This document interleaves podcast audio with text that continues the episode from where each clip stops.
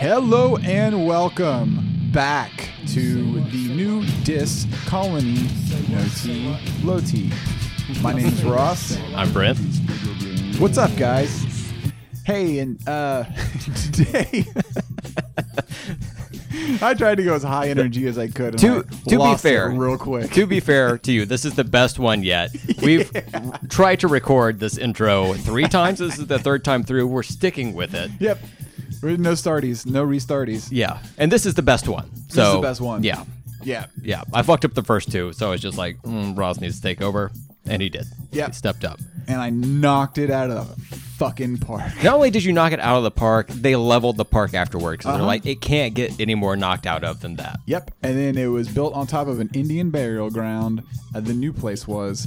Um, that actually reminds me too much of what we did to Greenwood, so I'm gonna move past this. Oh, I thought Um, you were going the fictional movie Poltergeist.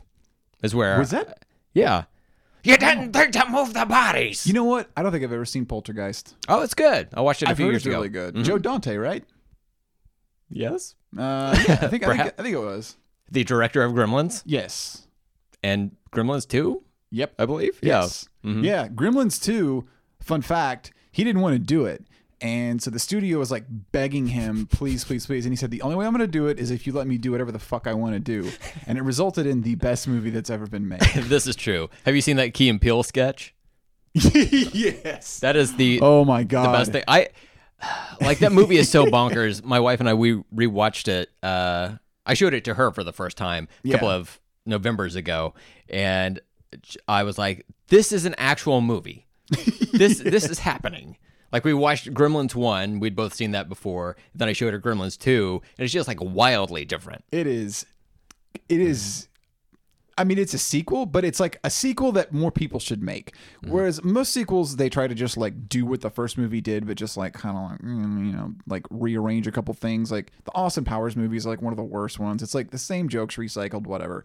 Gremlins two, fuck all of that. It is batshit insane, and they Literally, there's a bat in there. yes, and uh, there's a gremlin made out of uh, vegetables. Yes, one of my favorites. There's the Horny girl gremlin. oh man, Yeah. That that might be the most haunting gremlin ever. Especially at the end of the movie where she like corners that one dude in the bathroom. Yeah, and it cuts. Uh huh. he has he like works up a little bit of a, like a, a smirk on his face, you know?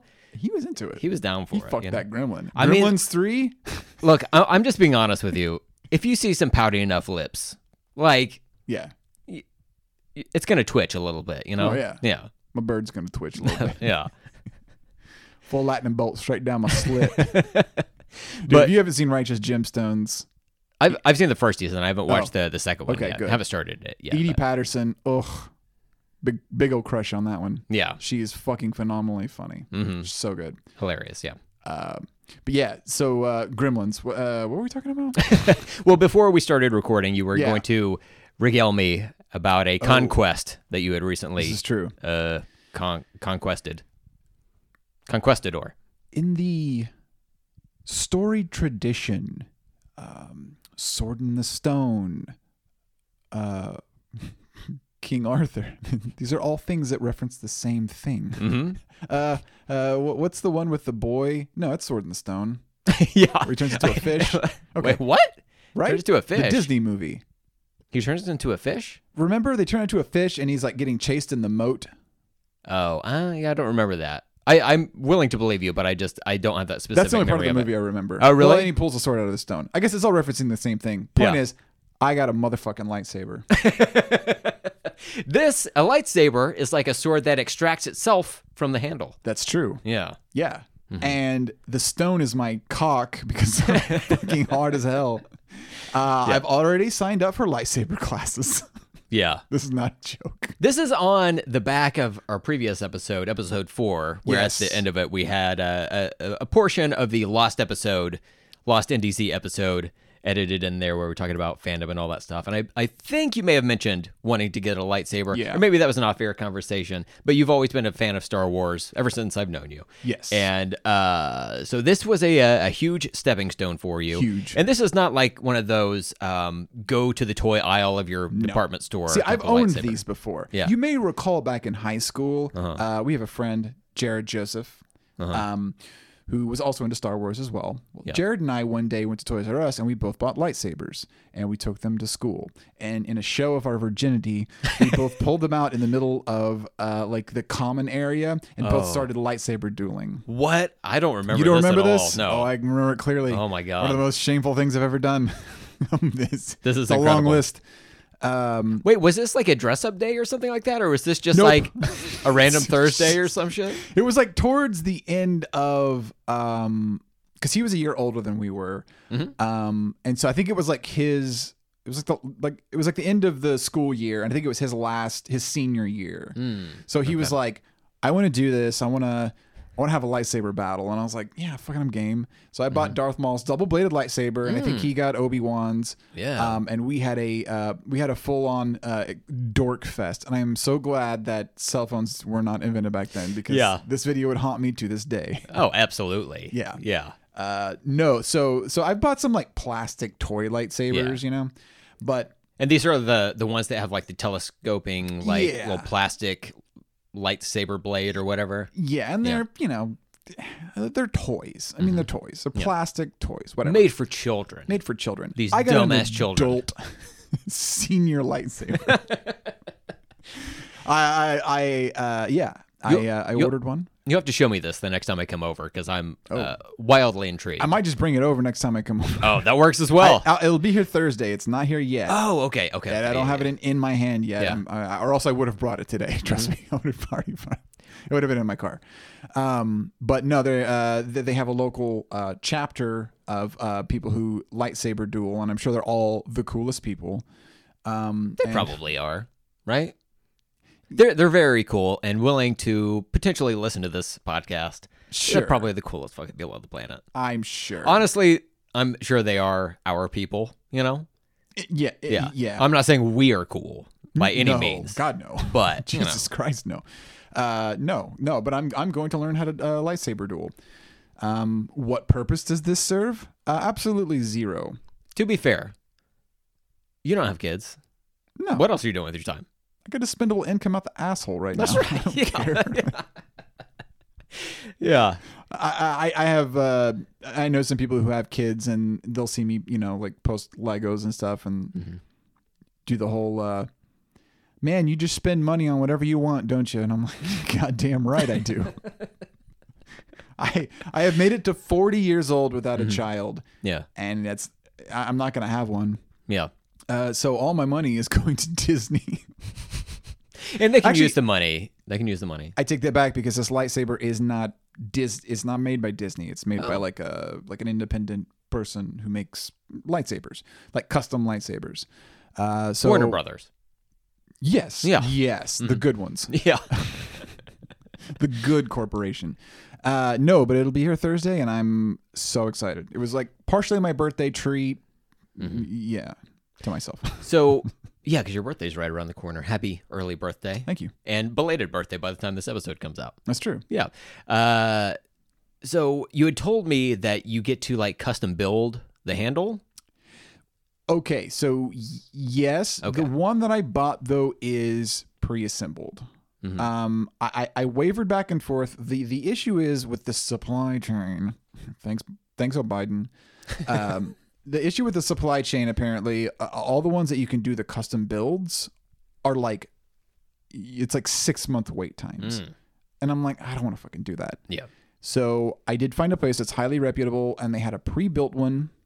Um, now you can go back and customize it, but it's got already got all the internals pre-built, so it comes as a package. So I can upgrade it in the future, which is nice. Uh, but I'm just like I I don't have the patience to wait six months for something to come in. Uh, so I just click that buy it now button. it's getting sent to me. So does it let you change the color of the blade? Yes. It's also got a soundboard in it. oh um, hell yeah. with uh, with an actual like removable SD card. And we're getting real in the weeds here. removable SD card, and you can uh, basically program that program that with uh, different sounds. So if I wanted to, I could be like, uh, I could have Fred Durst, yeah, or you know, uh, are you ready when it Yeah. like comes out. You know, I could do all kinds of stupid things with, and I will. So what I'm getting from this is we need to record a special lightsaber episode, upload it to this disc, and put that in your s- lightsaber. Yeah. Okay, and that's the only It'll way to act be able as to. a soundboard, and we'll just tap it. When we, This is like Kanye's new album that came out on his own little like uh, song remixer or whatever. That little like Uh, Donda, yeah, yeah, Donda, it was like Donda two or some shit. Donda two, yeah. yeah. it's like in a, a makeup compact or whatever. And that's the only way you can listen to it. The only way you can listen to a special episode of NDC is through this lightsaber. yes, you have to buy a lightsaber for three hundred dollars from Yeah. us. No, uh, and that Donda thing. Uh, on one hand, I'm like, it's kind of a cool idea. Mm-hmm. On the other hand, I'm like, Kanye fucking sucks. I used to love Kanye. Mm-hmm. I like the old Kanye. Right. Um, the new Kanye is uh, in desperate need of mental facilities, um, like Mm-hmm. like soon, because Pete Davidson is gonna die. you saw that video, right? No, I don't. I don't pay attention to anything. Oh. Kanye. No. Was there a video that that Kanye made Uh-huh. where he- it's like claymation and Pete gets Uh-huh. beheaded or some shit? Uh huh. Yeah, I heard about. I heard about it. I haven't watched it. Yeah. But it's like, what are you? What are you doing, man? Like, why even? Pete waste your time? Davidson said he thinks it's hilarious, and I get it. Pete Davidson, I think Pete Davidson's a funny guy. A lot of people like talk shit about Pete Davidson, but you see some of his stand up and some of his stuff that's like maybe outside of SNL. He's a pretty funny guy. He's no, so he's, funny on SNL. he's very funny. I've, I watched his Netflix special, and I think he's funny. And honestly, eh, he's kind of homely looking, so good for him for snagging on the tail. You know, Dude, yeah, like he's. I I, he gives I sickly white guys like me a chance. like I- feel like I have hope. you're not that white, but uh, also he's like, you know, uh, I don't know. I feel like when I see Pete Davidson, I'm like, oh, he's one of one of us made it. You know? Right. Yeah. Yeah. So I'm like, you know, He fucked fine with it. Ariana Grande. Come on. Yeah. And Kim Kardashian Mm-hmm. and Kate Beckinsale. Oh yeah, that's right. Yeah. Mm-hmm. Nice. If, if if you can do it, do it. I mean, that's like that's like David Spade level of like Yeah. charm or something. Mm-hmm. Like it's. I mean, hats off to the guy. I, I got nothing against him. If you're on if you're on SNL and David's a part of your name, you might get some snails. Yeah. Hell yeah, dude. Yeah. So uh, what's been going on with you, man? Uh, literally nothing. Uh, just uh, waiting anxiously to talk about Korn's Life is Peachy because my God, Oh hell it's yeah, such a fun fucking album, dude. dude. This is the best one we've done so far. Best I- album we've covered so far. I think so as well. Yeah. Speaking of best one we've covered so far, meaning that we've done other albums. Uh, I texted you like last week, I think, like, oh, maybe we should start rating these. And I think we had like talked about it previously, Yes. but we didn't have like a rating scale. And we're we planned out the the podcast a little bit, but uh, there's still some stuff we're kind of feeling feeling out as we move forward. And uh, well, I'm sure we'll get the formatting down here the next like I don't know 95 episodes or whatever. Yeah. So by episode 100, we'll have this like down pat, and Hmm. then like well-oiled machine. yeah, and then we'll quit.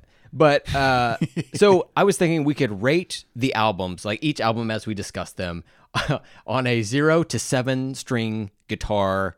Ibanez string seven string, Yeah, yeah. So uh, we could rate which each is album. really good. I really like that.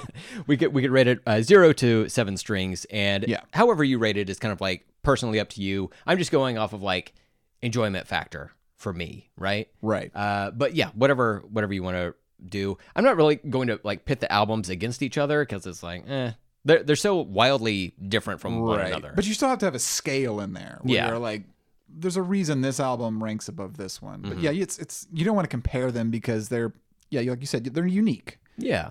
Um, but yeah, I did, I do, I do have my, uh, do have my ratings. Okay.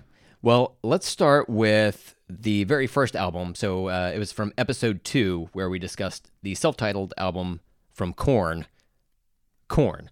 What would you rate this? Zero to seven guitar strings. I give this one a big fat five strings. It's a five stringer. Okay. It's a five stringer. Mm-hmm. It's it's a very solid album, but I think it's very front loaded. I think the the last half of it just sort of gets mushy. Mm-hmm. Does not a lot stands out there. Yeah. Um, it's a very inventive sound. It's a very unique sound. Uh, there's a couple songs on there that I just absolutely love, but then there's a bunch of songs on there that I'm just I could take or leave. Don't hate it, but giving it a six seems too generous. Four seems too low. I think five is mm, right there in the middle. Mm-hmm. I am in agreement with you on this. I was thinking earlier today, I was like, is this like four strings? Because similar to you, uh, I think this song is a groundbreaking album, but not necessarily one I'm going to like go back and listen to in full all Right. the time. I was like, maybe this is a four because it's like right there in the middle of the road. But I'm like, man, it gave us Blind. And that's just like such an incredible album opener. You've got Shoots and Ladders on there. Yep. Uh, even like Clown, because of r- recording that episode, I've like rediscovered it, especially with your enthusiasm over it. I've it's in higher regard for me than before. So yeah, I feel like this is a five stringer for me. Yeah. And then Daddy, of course, would put it at the very top. It's a one string album. Though the Jerry and Michael hidden track, oh boy, yeah, we're back up to five strings. That's solid. Goes up and down. So uh, we're both five strings there. Five let's, stringers. Let's move on to uh, episode three, where we discuss Sugar Ray's Lemonade and Brownies. Where do you stand on that one? Lemonade and brownies, I, I give it a four. And Okay. I ah, part of me feels like that's maybe too low. But I think it does fit because it's very enjoyable, but also not a lot of depth in there. Um I don't know. I really wavered on between four and five on this, but I, I was looking at you know the Korn self titled and I'm like, well, I like that one more. So I I, I don't feel like I can give it a five because I don't feel like I like it as much. I don't appreciate it as much as a Korn self titled. Yeah. How about you? Uh, I did you say four? I said Is that right? Okay, yeah. I'm on a four as well. uh, Oh, boy. s- yeah, similar to you. Um, there are some tracks on that album where I'm like, uh, they already kind of played this song on this album. Yeah, you Yeah, know, yeah, like ten seconds down, I was like, eh, I feel like they've already kind of covered that Yeah. that territory on this. Um, and then, uh, yeah, it's just essentially same shit you said. Right. So, yeah, me too. It's kind of like when uh, you're passing a, a birthday card around the office. I had a, a friend uh, at work at one point, and he uh, he would just put uh, like he would find somebody's um, paragraph that they wrote about the the person, and then he would just like write and his name on there.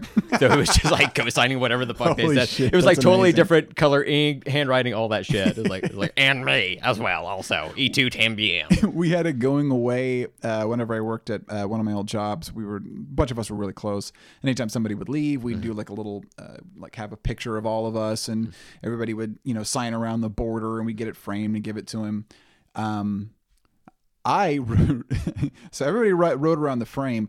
I flipped that bitch over and I wrote in big letters, "I love you, Ross," and put it in the frame. And so I'm like, one day he's gonna be like, I don't need this fucking. Maybe I can save the frame, and I'm hoping and praying that he pulls that out and just sees a big "I love you" on the back. That's fucking solid. I hope so. Did you sign the front of it as well, or just the back? I don't remember. Oh, okay. yeah. Either way, either way, it's It's been like two weeks. I forgot. it's been. Uh, yeah, you're playing the long game on it. That one. Right. Yeah. Exactly. Incredible. All right, so we're we're both evenly uh, uh, scoring these so far. Let's talk about uh, the one from the previous episode, episode four, where we discussed "Adrenaline" by Deftones, their debut album. Where do you rate this one? Honestly, might surprise you. I give it a five. Really? Okay. I actually listening to it again. Mhm. Found myself getting more into the song to that album than I've really previously ever been into it. Okay. And I think that Seven Words and Engine Number 9 Mm-hmm. are such fucking bangers Mm-hmm. that like just those two songs alone are so good they elevate it to. I was close to giving it a four, but I'm like Mm-hmm. those two songs. Like you could have an album with just those two songs on it, and I would give it a five. Okay. Fair enough. Uh, this is where we differ. I gave this one a three. I'm Yeah. like, yeah, this is uh, one for each song that I like on this album. so, like you said, at seven words, engine number nine, and bored eventually like grew on me over time. Yeah. But otherwise, there's not like a whole lot of anything for me to latch on to, uh, just for my personal taste. It's like, fa- it's it's a fair score. I Yeah. don't I don't disagree with it. Perfect. Good. Yeah. I, I wouldn't know what to do if you did. I would just panic and uh, honestly just shit myself and blame it on someone else. Oh, someone shit my pants. This is not the first time it's happened. He does that all the This time. week. Yeah. Um, Do we want to rate this one yet, or do we want to rate, wait till the end to rate it? uh, I figure we can discuss it and then rate it maybe at the end. okay. Yeah. Yeah. Um, because uh, my I feel like my score is fluid right now, and depending on My semen is fluid. Sorry. it's not chunky. Uh, God, so- sometimes yeah, I know. it is weird when it does that. It's like mm, I need to drink more water. It's weird. um. Okay. So tell you what. Why don't we just One of uh, the best tweets of all time. Sorry to interrupt. One of the best tweets of all time. You'll appreciate this. Nick Wiger once tweeted, "I just came a pitiful amount of cum." One of my favorite tweets ever. they should have just shut Twitter down from that point. It's like it's just simply not getting better. And it was all lowercase as well. I, I take it. Yeah. Yeah.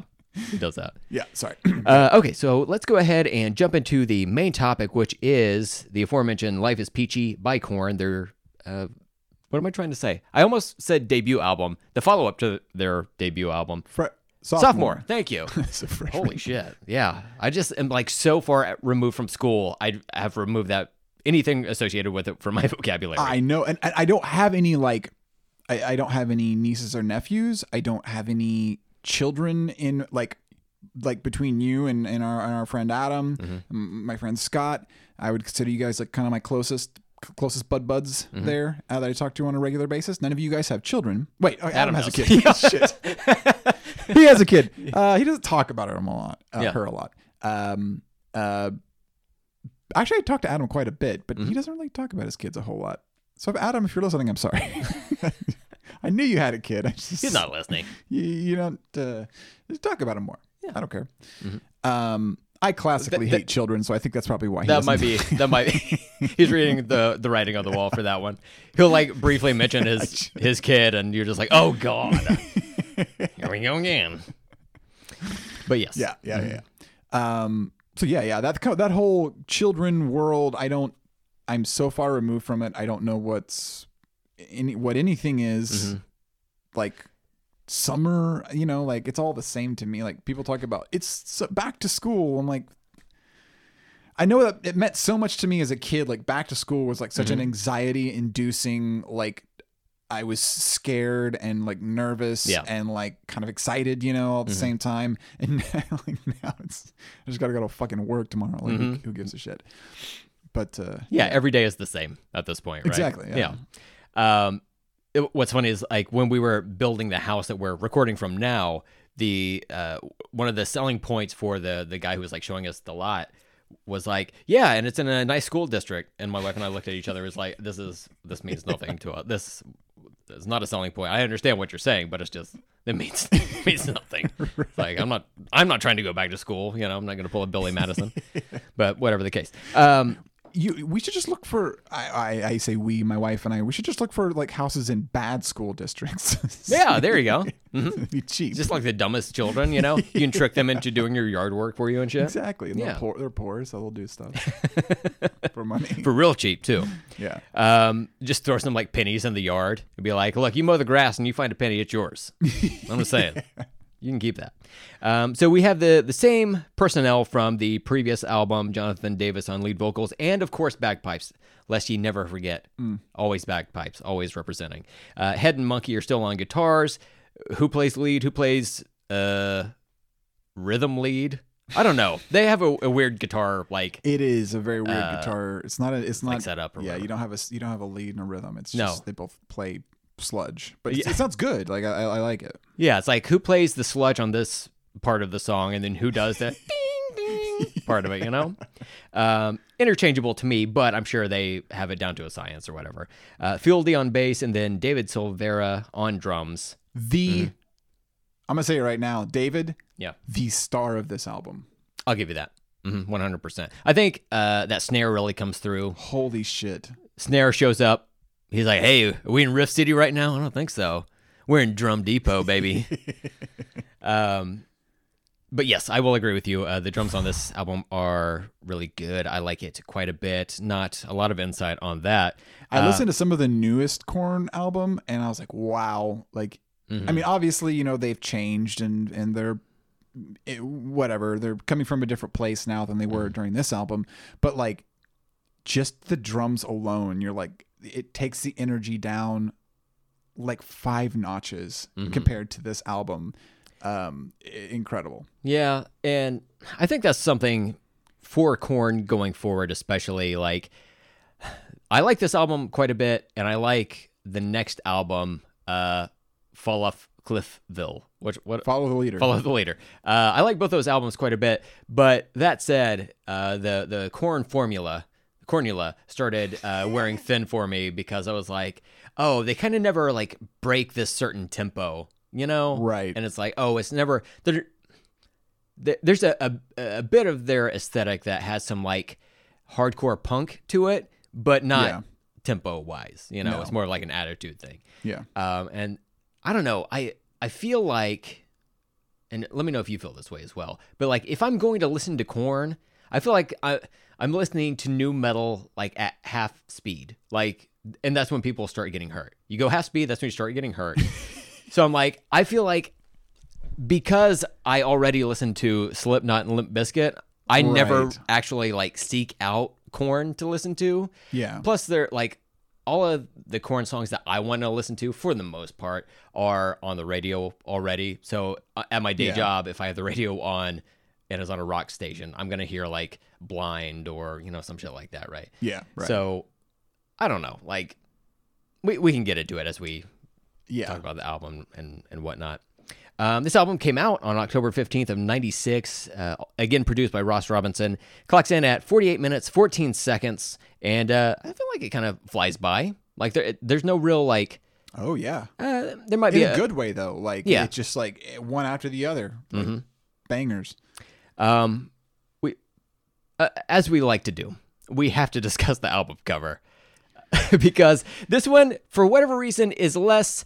Uh, it's still a creepy child that's that's involved in there, right? Right. But it's not as like, oh, it's an adult inflicting the creepiness on there, you know. yeah because it looks like a kid standing behind her it looks like an older kid It, it looks like the the child looking in the mirror has like a darker, larger version of themselves behind them. right To me, yeah So it's even though it's like weird, and it looks like uh, the the outfit he has on is like a Puritan's like outfit or what. Like he's missing the pilgrim's hat, Right. But otherwise, he's like, oh, it's time for Thanksgiving dinner or whatever.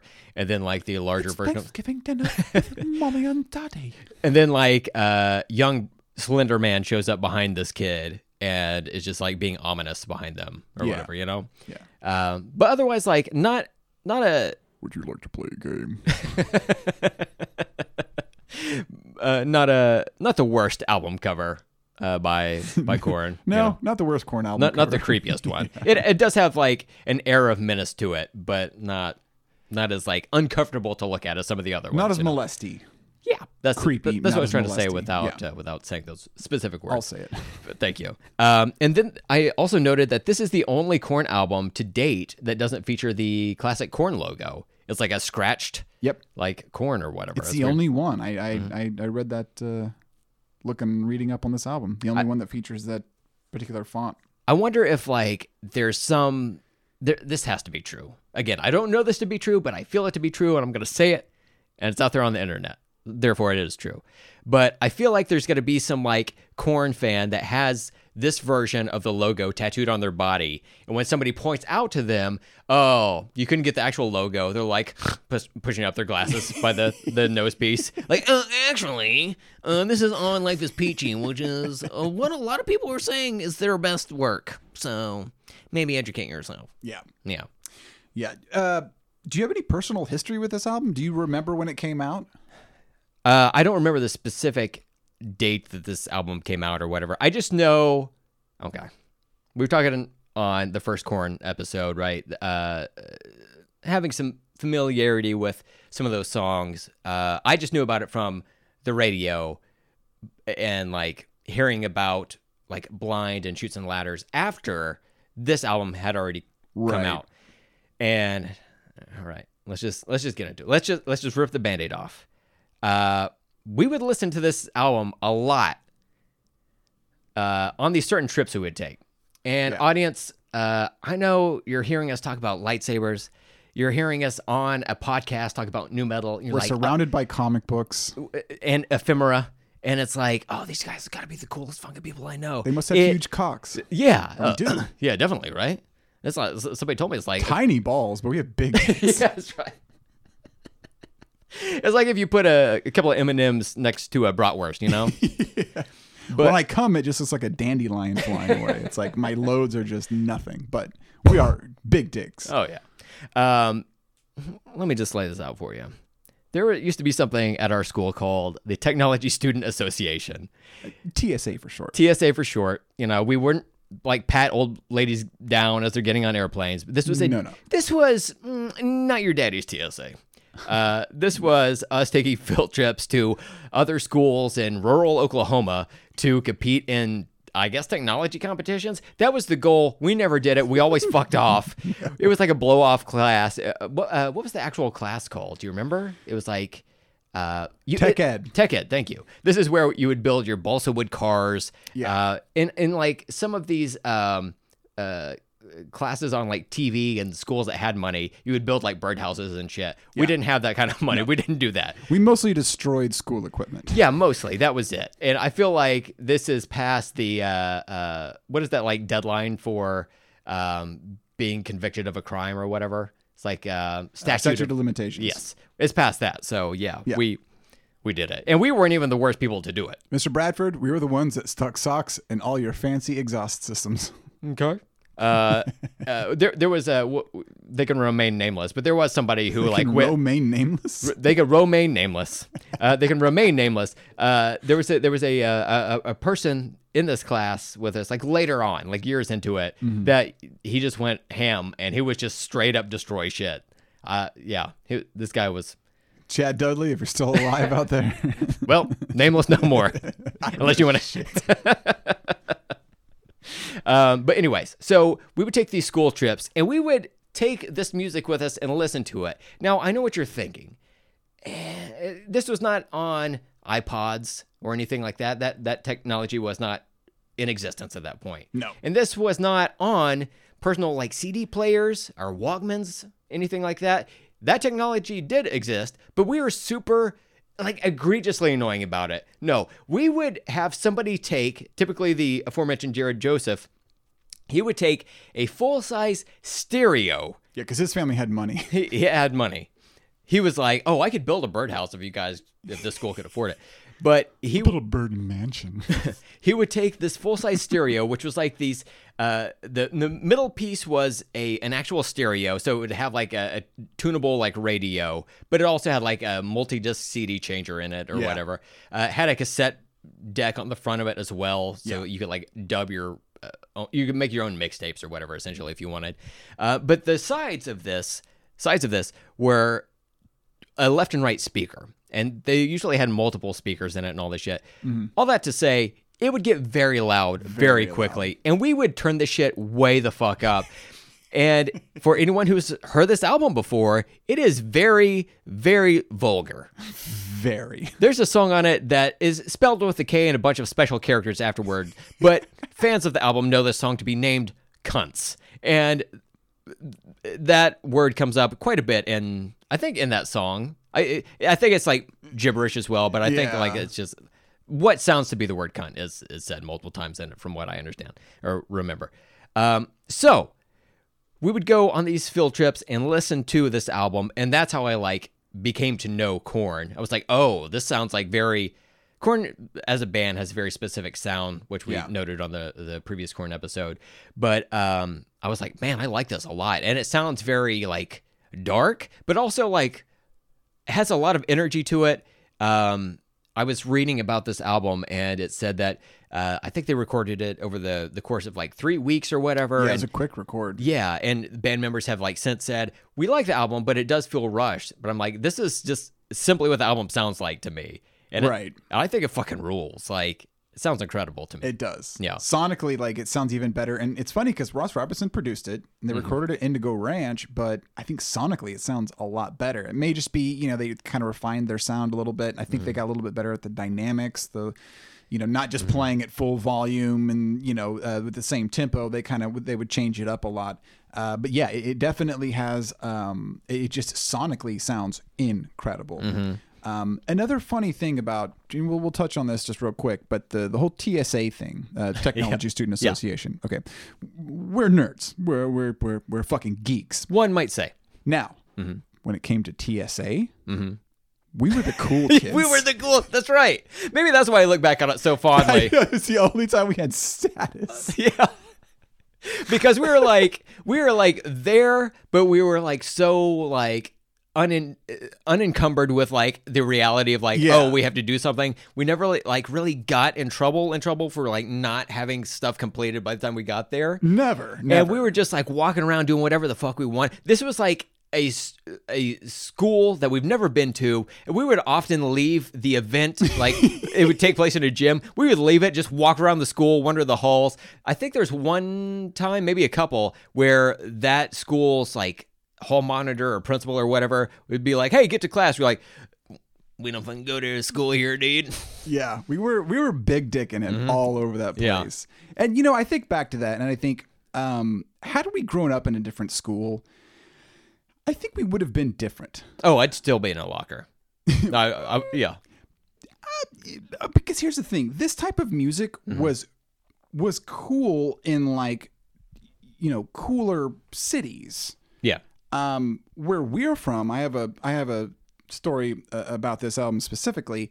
Um, so it came out what uh, uh, ninety six, right? Yeah, So okay, October. it would have been like thirteen. I, I may have I may have gotten it right after that, 13 or fourteen somewhere. Mm-hmm. Somewhere I think there, yeah. Mm-hmm. maybe got it for my birthday, so it would have been like just a few months after it released.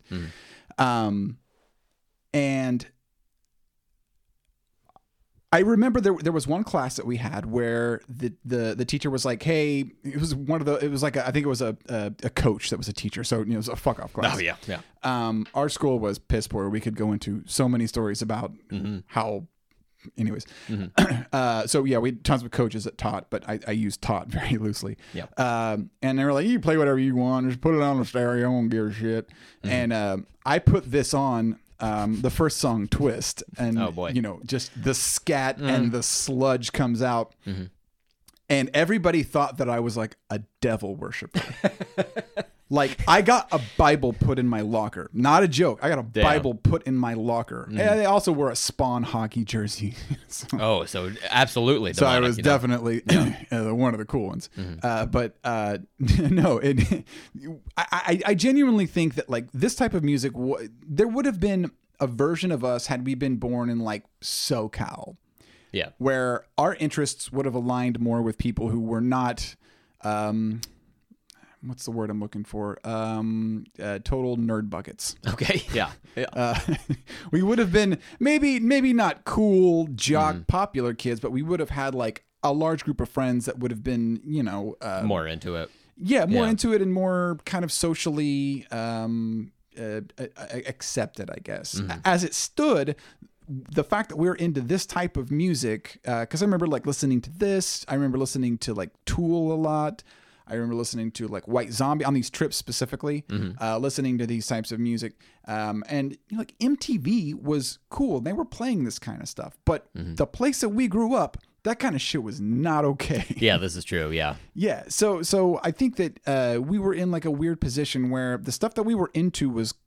was cool. It Mm-hmm. was just not cool where we were at.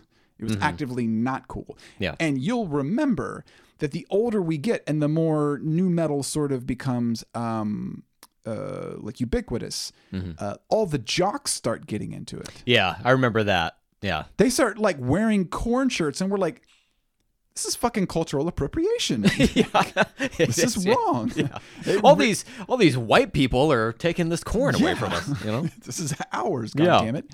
Um, so so so yeah, that's maybe just a little bit of background um, because Mm-hmm. I, I I really feel, and the reason I'm I'm I'm maybe going a little bit more into depth on the social aspect of this is because this album right here was the one that for me kind of started it all. I know Mm. that you know we had the albums that preceded it, but I didn't really listen to those. Yeah. This album right here was where my my mind gate opened up, and I was like, "This is what I'm into.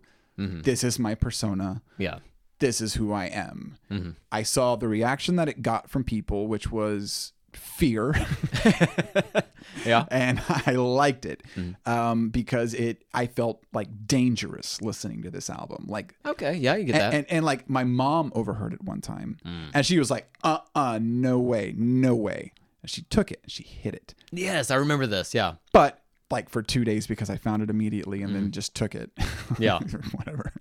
I replaced it with like a Tchaikovsky CD or something that we had like in, in in the in the living room and Yeah. put it upside down so if she opened it up she would see like, you know, the CD, CD was still, still in there. there, Uh, but I, I I stole that shit back and whatever. Yeah. Um, uh, yeah, because this was this was like my life when this album came out. I was obsessed with this CD, and listening to it like instantly takes me back to that place of being 13, 14 years old, and like when you're really looking for your identity and trying to figure out who you are, and then you find something that you're like, not only is this like it felt underground. Of course, it was a mm-hmm. huge album everywhere else, but in the mm-hmm. place that we grew up, this was like an underground indie, like subterranean album. Like mm-hmm. no one listened to this, and Yeah. so it was. It, it this album had a huge impact on me, and especially like my my my young life. Yeah, for sure. And then there's something to be said for the like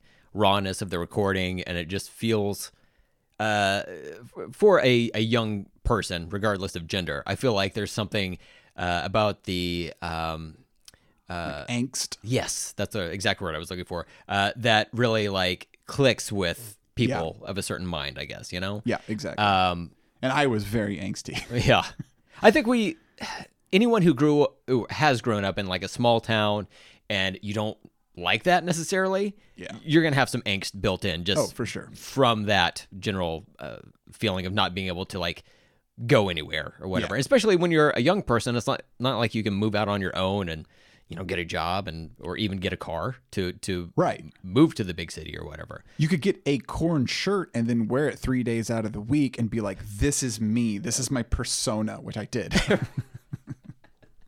I had one too, it, but it was like it had uh, the the five band members on the front as like cartoon characters, and they didn't have noses. oh, I I You're- you I remember? can draw it right now. I know, and it had Munky on there, and he was like, he was the brown one. I was like, oh, they have one too. so, uh, but yeah, like this this is the Korn album that I think of when I think well, I think of the band, right? yeah. So, uh, Follow the Leader comes after this, but I was like, and I like that album, but I feel like this is the one that has the most hits for me. And I don't necessarily mean like radio singles or whatever. It's just like the most songs that I have nostalgia for, I Yeah. guess. It really like gives me that sweet, sweet dopamine drip Oh, that I'm looking for, you know? It it really does. Mm-hmm. It's it's incredible. Well, do you want to uh do you have anything else to uh to say or do you Well, I guess there's some Okay, I do have one thing um so I was watching uh, some videos, uh, a a lot of like home videos that they were recording when they were recording at Indigo Ranch, right? Okay. Yeah. it's a real big party atmosphere. Like there was like a million people there. It's kind of weird. Like they were having like full blown like parties and stuff. And then Yeah. it would go inside. Like this was like outside, kind of hanging around. Everybody drinking. You know, like I think they were playing like beer pong or something. And they're like walking around filming and being you know goofy. Um, but then they go inside the studio and they're recording. Yeah. The camera's panning across the room while they're all while, while they're all playing, right? And, and, and really the only people are in there are like you know a couple engineers in the in the in the booth. Mhm. You got the band members all in one sort of like room that's kind of sectioned, you know. So you've got like the vocal booth is like looking out towards, uh, you know, the guitarist, bassist, and then you got David like with kind of a shield that's so he's not just like blasting out. Yeah. Um, and then there's one motherfucker, Hmm. Intriguing. and I'm starting to think this man is like the specter of nu metal Okay. because he's come up. Maybe not every episode, Mm-hmm. but close to. Okay. Mark McGrath Mark McGrath is in this? is just Just hanging out? is just leaning on the wall. like like if you're a comic fan, you know of the Spectre, Uh huh. who just kind of like hovers. Mm-hmm. And like people don't see him sometimes. Most, of Most, the time. mostly shirtless, white. You know. yeah. bleach blonde tips. we get he's under a hood. We don't know. It could be. And I'm like, was that Mark McGrath? Mm-hmm. Like, no, no. I'm watching later, later. Then they're all like kind of congregating in the in the mixing booth. Mm-hmm. Camera pans back across. Mark McGrath just like looks at the camera, does a little like, "What's up?" Oh wow, wow. Is he the? Is he the? Is he the angle or the devil? but I just thought that I was like, wow, is he just like the? He's like the Where's Waldo? Like any any kind of nu metal, like anything that you see, Mark McGrath is lurking. I I want to say that uh, Korn was touring with like Sugar Ray ahead of recording this album. Could have been Deftones or a They definitely combination did. of. We're, we're touring with Deftones. Oh yeah, yeah. Wikipedia, uh, which can't tell a lie, uh, says they played some gigs with Deftones ahead of time. But um, again, as we've discussed on, I think like in the Sugar Ray episode, we uh, mentioned that like all these bands, well, like I guess we've just discussed three fucking three bands so far, but like Korn, Sugar Ray, and Deftones, they were all in like the same circle of bands Right. that would play together. And it, it kind of stands to reason that they would gravitate toward each other, especially since uh, you have the connection of the other McG, which is uh, McG, the director. Um, he's had a hand in all of these pies as well. yeah. So uh, it, it stands to reason that he would be there. I don't know for what purpose, but and he know. Mm-hmm. wasn't in the booth. That's what got me. It was like it was just the band members. Mark McGrath leaning against the wall. like, what is happening? Mm-hmm. just like hanging out or whatever. Uh, so I just thought that was really funny because I'm like, man, this guy just he just keeps popping up. He's like a Mm-hmm. he- he's like the Forrest Gump of nu metal. I mean, uh, yeah. I can look, Mark. You have a standing invitation to come on the show. Anytime we love yeah, you. absolutely. Uh, we too just want to fly. Have Uh, you seen the video where some guy yells uh, "sugar gay" at him? Yeah, that's unfortunate. Like I remember seeing that back in the day, and he gets like super pissed. and like back in the day, I was like, "Oh man, he needs to relax." But then like after the fact, I'm like, "Yeah, that guy, what is that guy doing? Like, Yeah. why why you not gonna be yelling that at And someone?" also, he wasn't like he wasn't like trying to fight him. He was like, "What the fuck, man? Yeah. like, what the fuck are you doing?" Yeah. like, and I'm like, "No, that's justified. He's 100 percent justified in that." not Fuck only guy. not only has he probably heard that so many fucking Exactly, times, yeah. but also it's quite possible that he has some friends that are gay, and he's like, "Dude, yeah, the fu- why? Why are you wasting your time with this?" and the dude backs down immediately. Immediately, he cowers.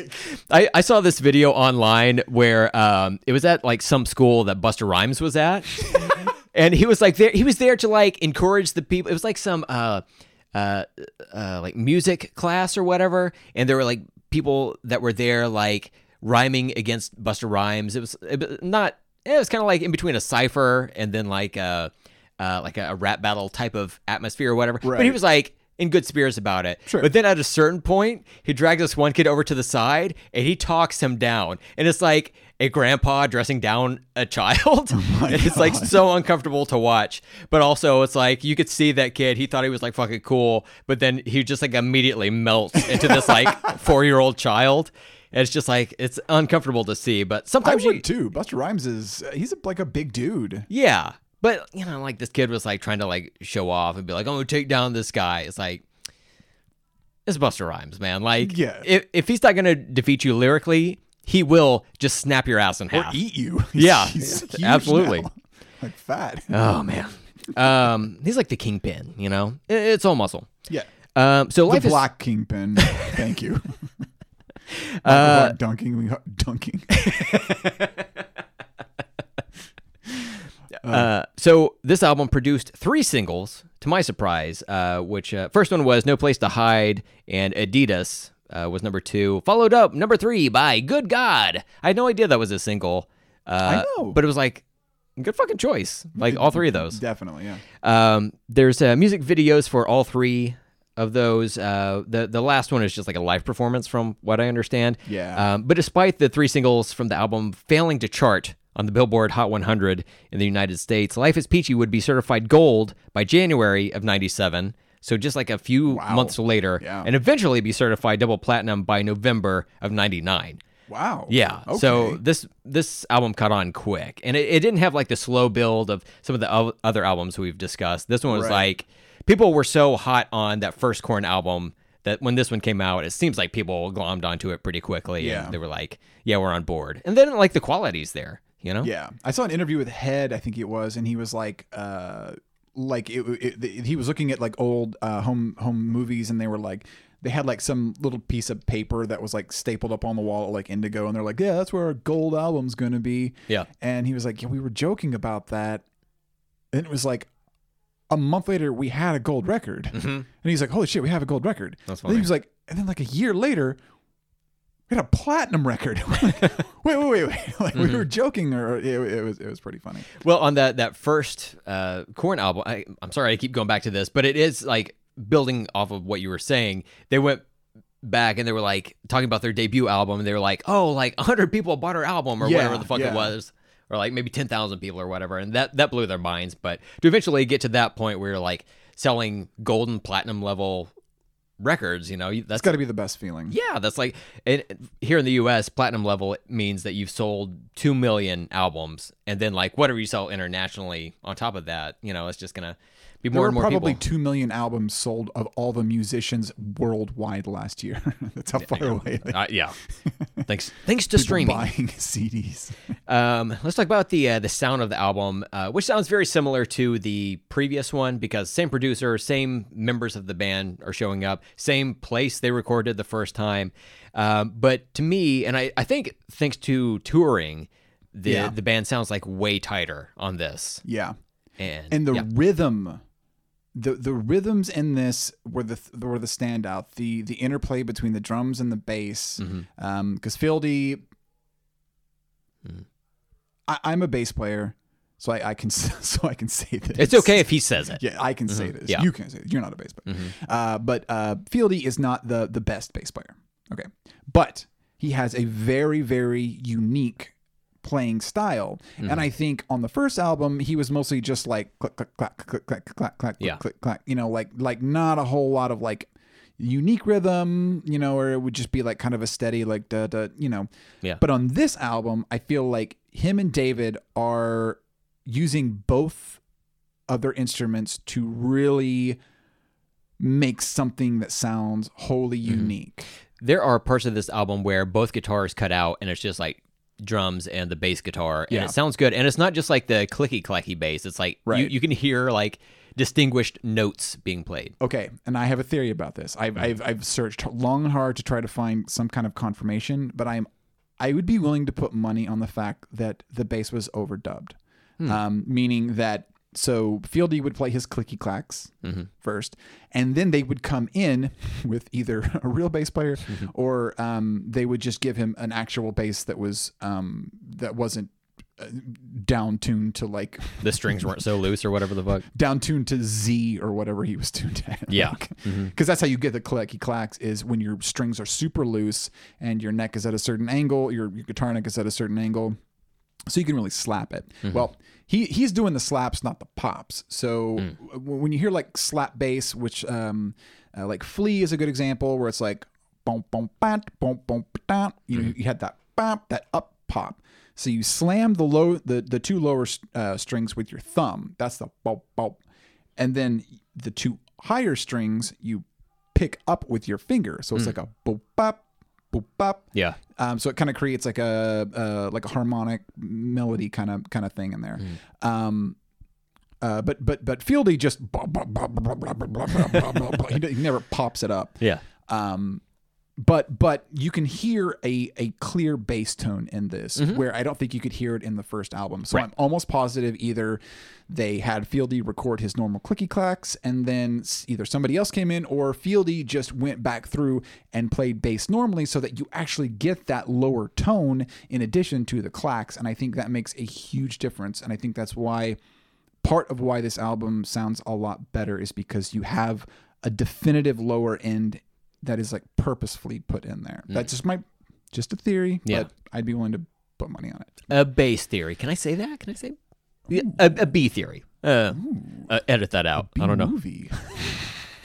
what? what's the deal with these bees Um, Fred Durst. uh, so yeah, they, they sound tighter. They also sound like Yeah. they're having like more fun this go round. Yeah. The, like not every song is dark. They they do perform a couple of covers, uh, and it is yeah, two covers actually. Yeah, that's yeah, right. it's crazy. And um, one Ice Cube, one by the band War, because sure, why not? Uh, they had mentioned that a lot of the people that would come out to see their shows, they were like that type of crowd that would be into it. And since they're like based out of Los Angeles, I'm like, oh, like Mexicans. Like he, they just didn't like say it or whatever because that's like a big staple for that. But also that song, like the actual song by War, fucking rules. Like Lowrider, Oh, such a yeah. fun Oh. fucking song. This is actually song. This version of the song is the first time I ever heard Yeah, Lowrider. me too. And, and then like later when I heard the actual one, I was like, why does it sound? They don't even have bagpipes. I was like, oh wait, wait, yeah. I, I Same thing with it. Wicked. I heard Yeah, this before yeah. I ever heard the Ice Cube. And when I heard the Ice Cube one, I was like, I know this song. So I had to look up Wicked today, and I was From like, a self-load Caucasian. yeah, of course. It's like, wow, a weird lyric for Gina's not for O'Shea Jackson to throw in there, but okay. But um, I I looked it up, and this was like the first single off his third album or whatever, and I was like, I man, this is wild. Like I I don't hear the song well out in the wild too often, and I ha- I do this thing like once every two three years where I'm like, oh, I need to go and listen to the original song by Ice Cube, Right. and I'll listen to it, and I'll be like, oh yeah, I've listened to this before. It's kind of just okay, you know, Yeah. not not quite to my taste, but like the, it doesn't have the energy that that Korn and Chino bring to it. Exactly. Yeah, and the the chorus is way different because the chorus in the Oh, yeah. Korn version of it is like Jonathan Davis like scatting and occasionally Yeah. saying "wicked" or whatever. Um, but yeah, it's uh it's cool. And like the thing about the the covers is this is the first time we've actually had this come up in nu metal on the timeline so far, and this is something that gets like cemented into popular culture for a while because the later bands like the aforementioned Limp Bizkit, uh, Orgy, uh, their first single Yeah, was a yeah. cover. This was how uh, like Dope, I believe, had a they did a cover of that uh, Right Round, uh, Yeah, spin me yeah. around like a record. Uh, even even Kid Rock was sampling a lot of.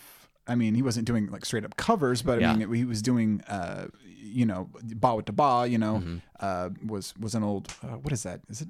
It's not Run DMC. Oh no, I don't know. Uh, it- it's from an old. It's from an older hip hop. Yeah, eighties hip hop song. But yeah, yeah, sampling and um, Mm-hmm. Was that from Rapper's Delight? maybe it was? I think that's in Rapper's Delight. Yeah, I think you're right. Yeah, yeah, Yeah. yeah.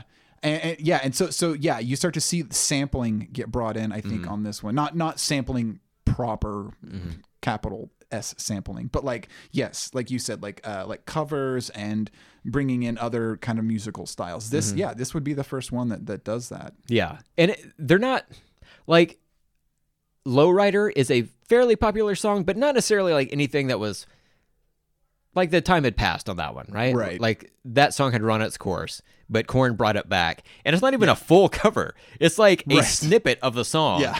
but it's fucking fun, dude. I I love listening to it. Yeah, it brings a smile to my face. Wicked is it, probably the song I listen to most of this album because it's on like my running playlist, it's on my metal playlist, and it just comes up in shuffle from time to time.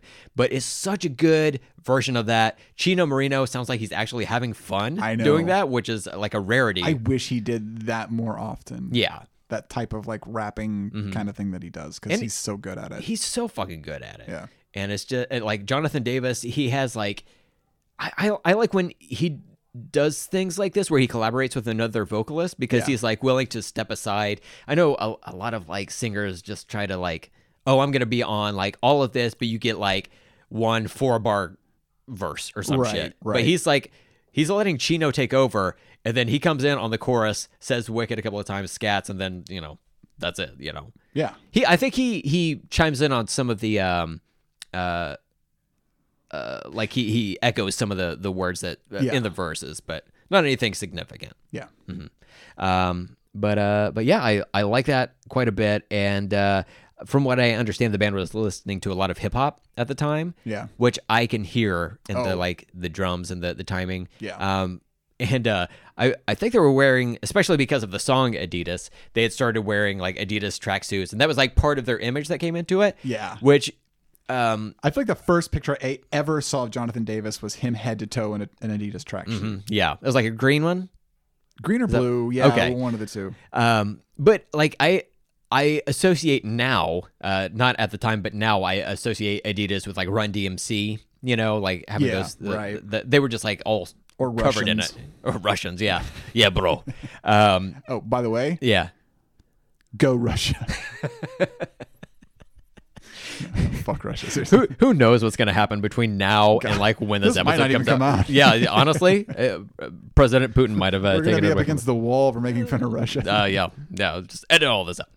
Um, but um, I don't remember what I was saying. Oh, uh, yeah, yeah. Zelensky? Uh, kind of hot.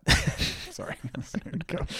Uh, yeah, they did. It's all that stuff. Whatever. Um, so do you want to just start listening to Yeah. the album? Yeah, We we're, we're uh, an hour into rambling. Fuck yeah! Now, now is the time. We've got 48 minutes on the clock. So, unlike the, go ahead. Are you going to reference the Deftones Lost episode? Oh no, not that necessarily. But I was going to say, like, unlike that Deftones album that we talked about on the previous episode, uh, I do have notes for almost every Yeah. Track on this album. So, um, some more than others, but uh, yeah, we can just kind of go through it as uh, as you would like to. So, do you want to start things off with the opening of the album with the song, a little song by the name of Twist? So I want you all to just just just real, real preface this real quick. I want you all to put yourself in the position of you're sitting in middle school. Okay, you're probably listening to, to mostly country music and Christian music, and then some greasy haired, uh, uh, skeleton rail thin. creep walks up to the front and says i have an album that i would like to play and then he puts this on in front of a school full of uh, midwestern children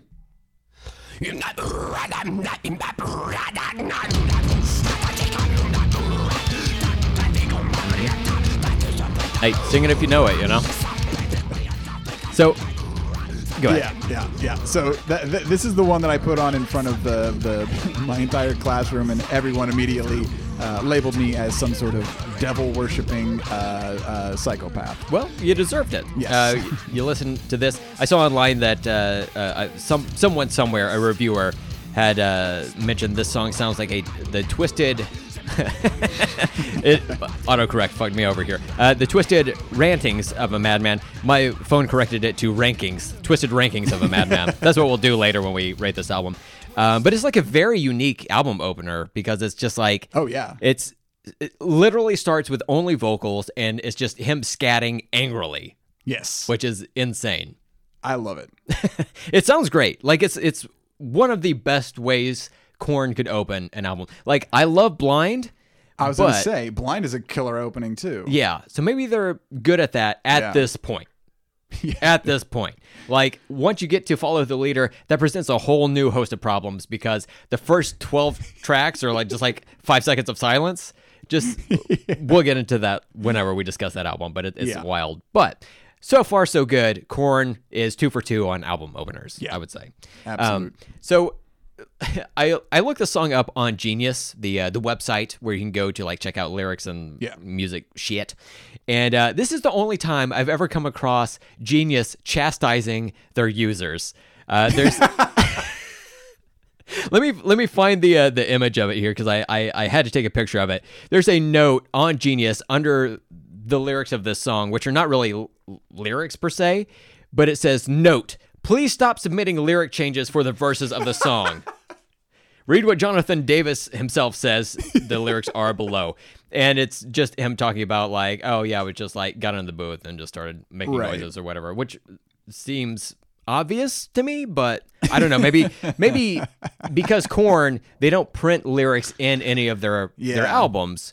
People are just like hearing what they want to sometimes. Jonathan Davis said they do that on purpose. yeah, yeah, which is uh surprising to me because I yeah. I guess I don't really think about like lyrics anymore because we have websites like Genius and, and other ones before that, um, where I was like, oh, I wonder what these lyrics are. I can just simply like find them now or their best guess for Right. the most part, you know. Um, but yeah, like this doesn't. I never thought this was lyrics at all. Like I've never associated with like when we were in school and listening to this, I was just like, oh, he's just like making weird noises with his throat, like Yeah, you know, and it was okay. yeah, it's fine. I'd never heard anything like this before, No, a- a- absolutely. or since. Yeah, and and then like so it starts out with the vocals like, and then like a second and a half in, the band kicks in with him, Oh, yeah. and it just goes so hard. And there's an acapella version of this song Yeah. uh, at the end. It's a, a hidden track after "Kill You," and it's like you can hear some like bleed through from his headphones. You can like Yeah. hear the band or whatever, which is kind of fun. Just like knowing that whole like production thing. But at the beginning of that acapella, they have like a little snippet of uh, Ross Robinson like starting the the recording, and they're like talking back and forth, and he tells Jonathan Davis to use the force. Which takes us back to the beginning of this episode. We've come full circle. This has been NuDis Colony, episode five. Good night. I'm Brent. I'm Ross. Goodbye. um, but yeah. So wow, I did not know that. That's Star, crazy. Star Wars baked right into this fucking thing. Wow. So going back to what we said earlier, um, we're fucking cool. Yeah. We're fucking cool. Not only do we listen to nu metal, we have a podcast about it, and guess what? Mm, we've taken notes over most of these songs. notes. I devote a lot of time to Yeah. this podcast. How many how many times do you think you listened to this album leading up to this? I know we had a little bit longer of a lead time Oh. than than the last. Well, no, I guess it's been it's been a couple of weeks.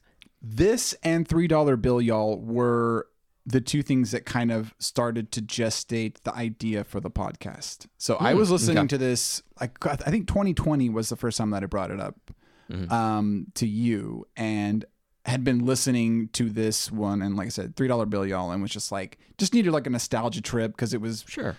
I don't know, something was happening in 2020. I don't remember what it was. Something was weird, something off. and. I, I needed some kind of escapism. That was that was when the uh, the West and East Coast were, were like trending, and then it took a while for it to find its way here. yeah. I don't remember the exact incident, but something happened. Mm-hmm. We, we forget. I think Slipknot was involved as well because there was like a lot of talk about masks. I was like, guys, Ugh, this this gimmick. yeah. How many people are in this band? Millions now. Kissed it at first. Come on. And Deftones open for them. Yeah. Mm-hmm.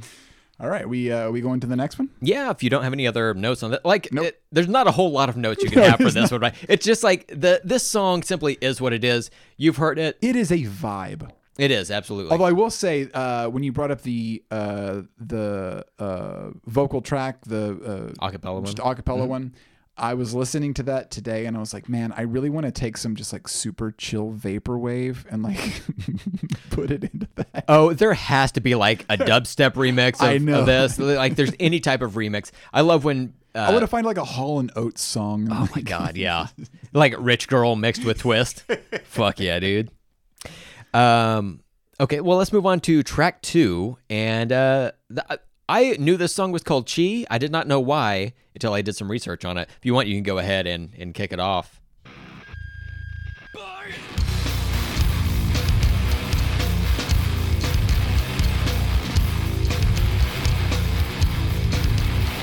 So, much to my surprise, the song is named after Chi Cheng. Is it from really? the Deftones? Yeah. I wondered that. So I guess when they were touring with or playing shows with uh, Deftones, um, they were hanging out. They were all hanging out together, of course. And then um, I guess she, from what I found, it says uh, Chi liked reggae and had convinced himself this is a reggae song. now I don't I don't think that's literally true. I think maybe there's some like vibes to it that might he might have picked up on that was like Right. reggae adjacent. I've listened back to the song since rating that. I, I don't hear it, but that's me. I'm not well versed in reggae. I do like the movie Cool Runnings, but that's about as far as I go with any of that. You know, Chi was something of a troll. he was. Yeah. But they named the song after him for that reason. I was like, oh, I kind of wondered, but that's that's that's cool to know. I didn't It, know that. it's like heartwarming, especially after Chi's passing and you know Sure. knowing they were all close and everything. Um, lyrically, the song is about alcohol and drug abuse, and one of my favorite parts of the song is coming up here shortly. It has this like lo-fi bridge to the song where it's just like uh, it, it it sounds like um. Is it this song? It made. I think it's like around the, the two minute mark. Okay, Uh, we're coming are- up are on we it. coming up on that. Uh, it has this like lo-fi. It sounds like there's like a, a hiss to it, like as if you were uh, a hiss off Oh. a vinyl record, and then it's just like the drums, but it's like just like a kind of a light snare, but it's a very like poppy snare as well. yeah. And um, it just sounds cool. It's like them being out there and touring and playing songs live has, yes, this right here. It's allowed the band to like kind of instinctively build these songs to where like okay we're we're gonna build in these like slower moments these quieter moments so we can like relax Is this the reggae? oh could be Buffalo soldiers.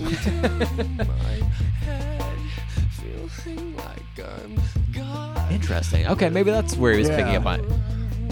and this. Reggae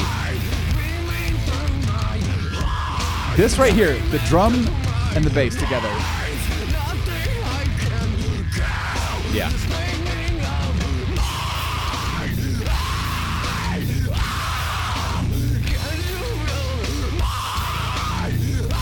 I'm telling you, the the Ross Robinson like his ability to capture capture a vocal performance is just like oh, incredible. yeah, Unparalleled. fucking great.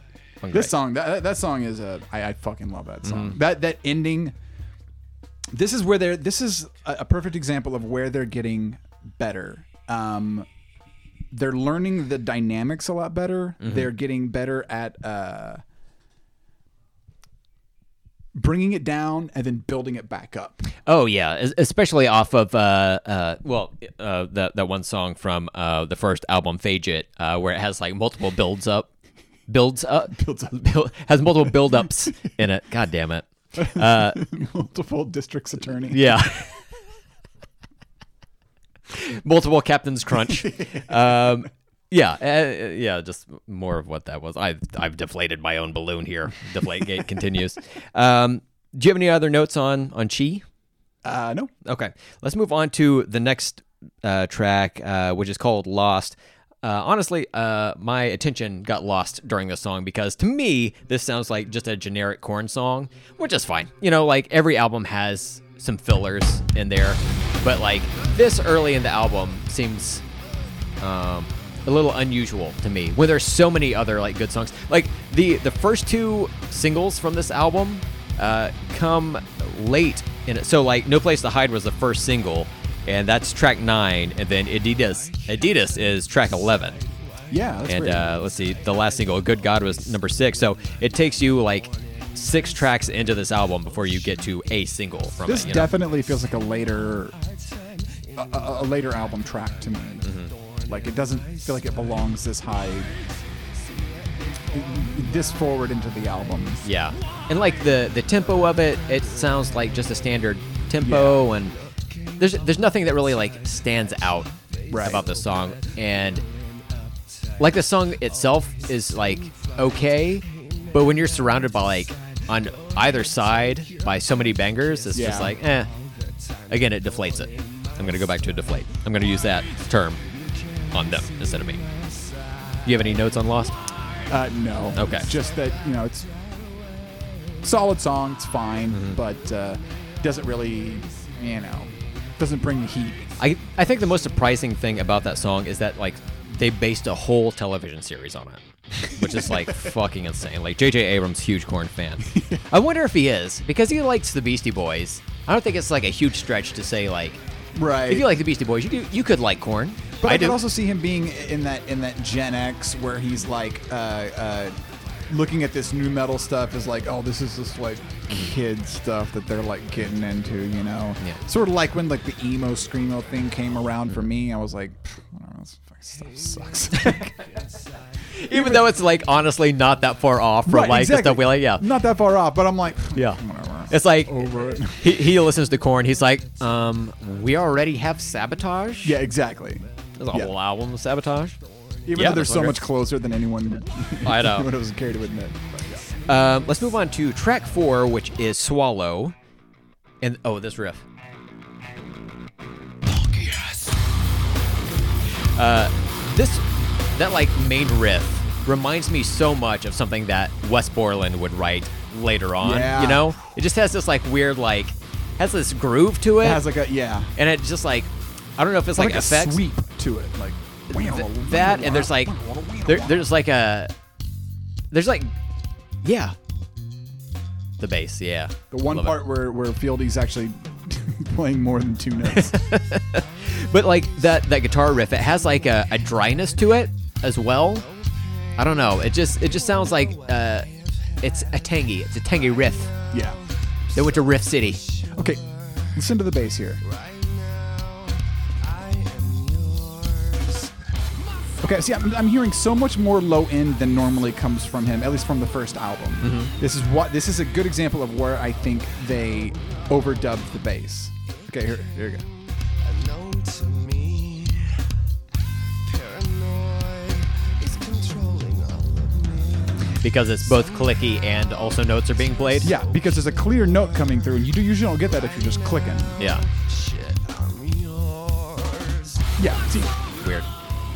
That I don't know. I, I I, I wondered about that as well, but I was like, oh, maybe it's, this is just something that bass players know. You know? I Yeah, know. no, I, I, I really do think there was there was some which al- al- almost every instrument is double dubbed. If, if you do any recording, if you play guitar, you're usually playing the same Not, guitar. not on that Deftones album, it wasn't. Well, no. okay, there are exceptions. even vocals, um, even when people do vocals, Mm-hmm. people would be shocked to know that when a person goes into a vocal booth and does vocals, they'll record five or six and just and just overlayer them. Uh, and it, it may just sound like one voice coming out, but you get this this dynamic, deep range whenever you record multiple parts, even though it's the exact same note and you're playing it the exact same way. Um, just the tiny, imperceptible little uh, variations give it this bigger wall of sound, which is like the going back to like Brian Eno, the wall of sound people may have heard. Um, prior to that, you would just have okay, the guitarist gets up there, plays his one guitar part, that's it. Bass player plays his one part, that's it. Drum player. Brian Eno brought in that big full sound where you would do multiple dubs over on top of each other. And uh, so it's not uncommon for someone to, to do that. It's very, I mean, it's standard practically. So Sounds great on the recording, and then you go see them live, and you're like, oh, this sucks. yeah, it, it, it'll sound a little bit hollow. And a lot of bands, especially, um, I used to work for a music venue um, that would have bands come through, and they would almost guarantee they're playing a backing track in addition to what they're playing live. Yeah. Um, just because if you miss a note somewhere or you're off a little bit, you've got this back this backing note that's like kind of the the the the, the root of it that the audience isn't going to notice.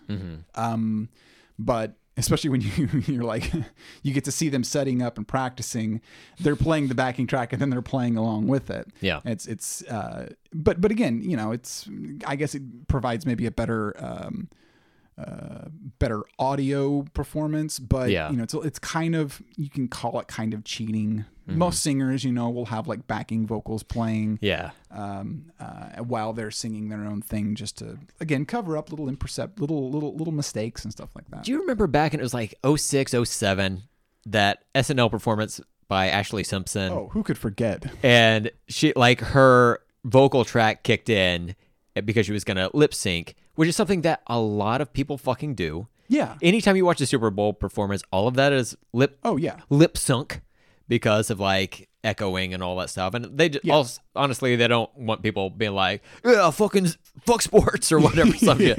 You know, it's on major broadcast television. Right. But like that was like a, a weird uh event that the Ashlee Simpson thing where people were like, "Oh my gosh, you use this backing track." It's like, yeah, fucking everybody does. I'd killed her career immediately. Yeah.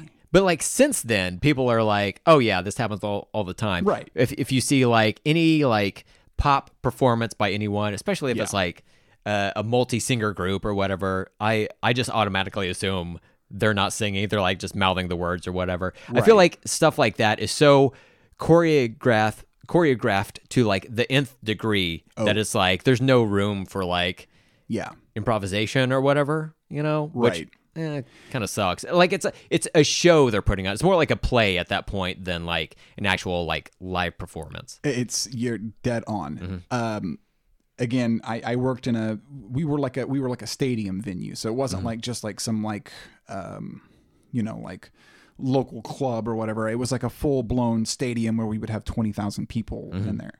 Um, we would have bands and performers who would rent out our building for weeks Mm-hmm. to choreograph um, uh, rig, do all the lighting, everything. They would work uh, 12, 13, 14 hours a day for two weeks, every single day to get this show down to like a, a brutal science Wow. like it was it was insane to see uh like U2 did it we got to see U2 do it uh Cher did it uh there's a couple of other bands um You love Cher. i love Cher i love her nose i love her teeth Uh, but no, like, uh, so you would see them going like into these rehearsals, and of course, it was always the backing track playing. Always, always, always, always a backing track playing. Some bands will use it more than others. Um, some bands will, you know, because you want some of it to feel improv, so they're not just entirely lip syncing, but they'll be way, way back in the back, um, and you know, they may.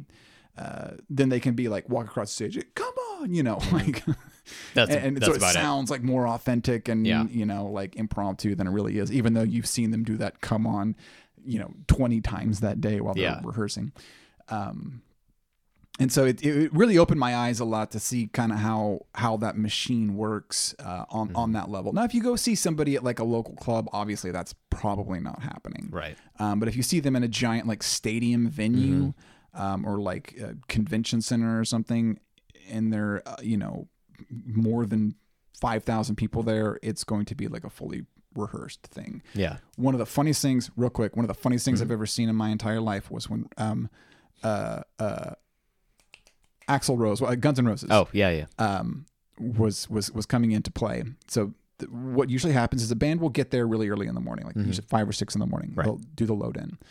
Um, everybody's got to be there. So Hmm. so if they need anything at all, we're boom boom boom setting everything up. Yeah. Um, and then they're doing sound checks and everything while while they're doing it. Well. Mm-hmm. Uh, usually the, the the performers are not the ones doing the sound check. Usually it's some someone else will go up there and you know you have your drum techs and your guitar techs, uh, not the not the members of the band, but they're, Right. they're the ones that make sure that everything sounds good, gets all the tuning right, gets you know make sure they uh, it's all working. Um, the vocal tech, the longest vocal tech tuning I've ever heard. And so I'm talking like check, check one, check one, two, check, check one, two. I am not exaggerating. Yeah. It went on for two hours. Holy shit! Why? I don't know. We were walking around the building, like, you know, doing stuff, setting up stuff for the show. And it's just check, check, check one, check, check, check one, two, check. Mm-hmm. And I'm like, okay, is Axl Rose like the most incredible singer in the world? And he just has, he just demands like absolute vocal perfection? Like, what is mm. happening here? Yeah.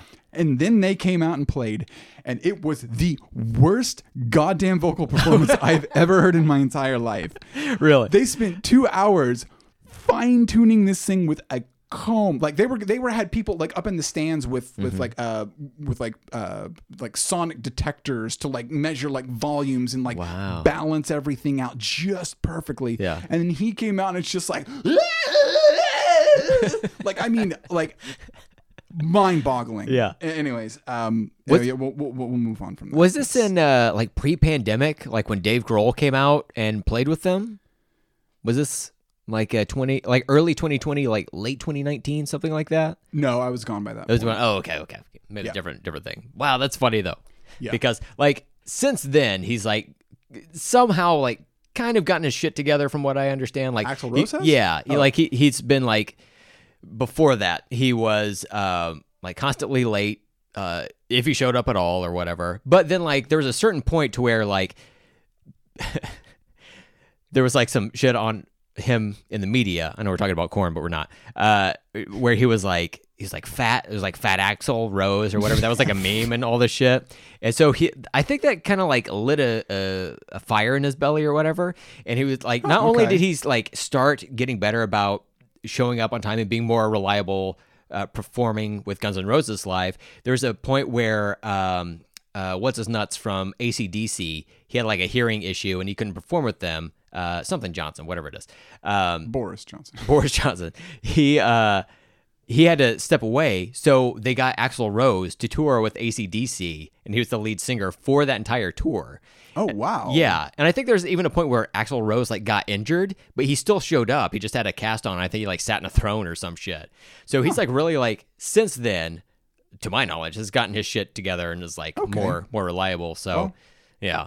So I I I think from what I understand, it's like he's better at performing Okay, now than than maybe he was. because like Slash was Yeah. fucking incredible. Oh yeah. Slash was uh, like ungodly and, and just just uh, he's a.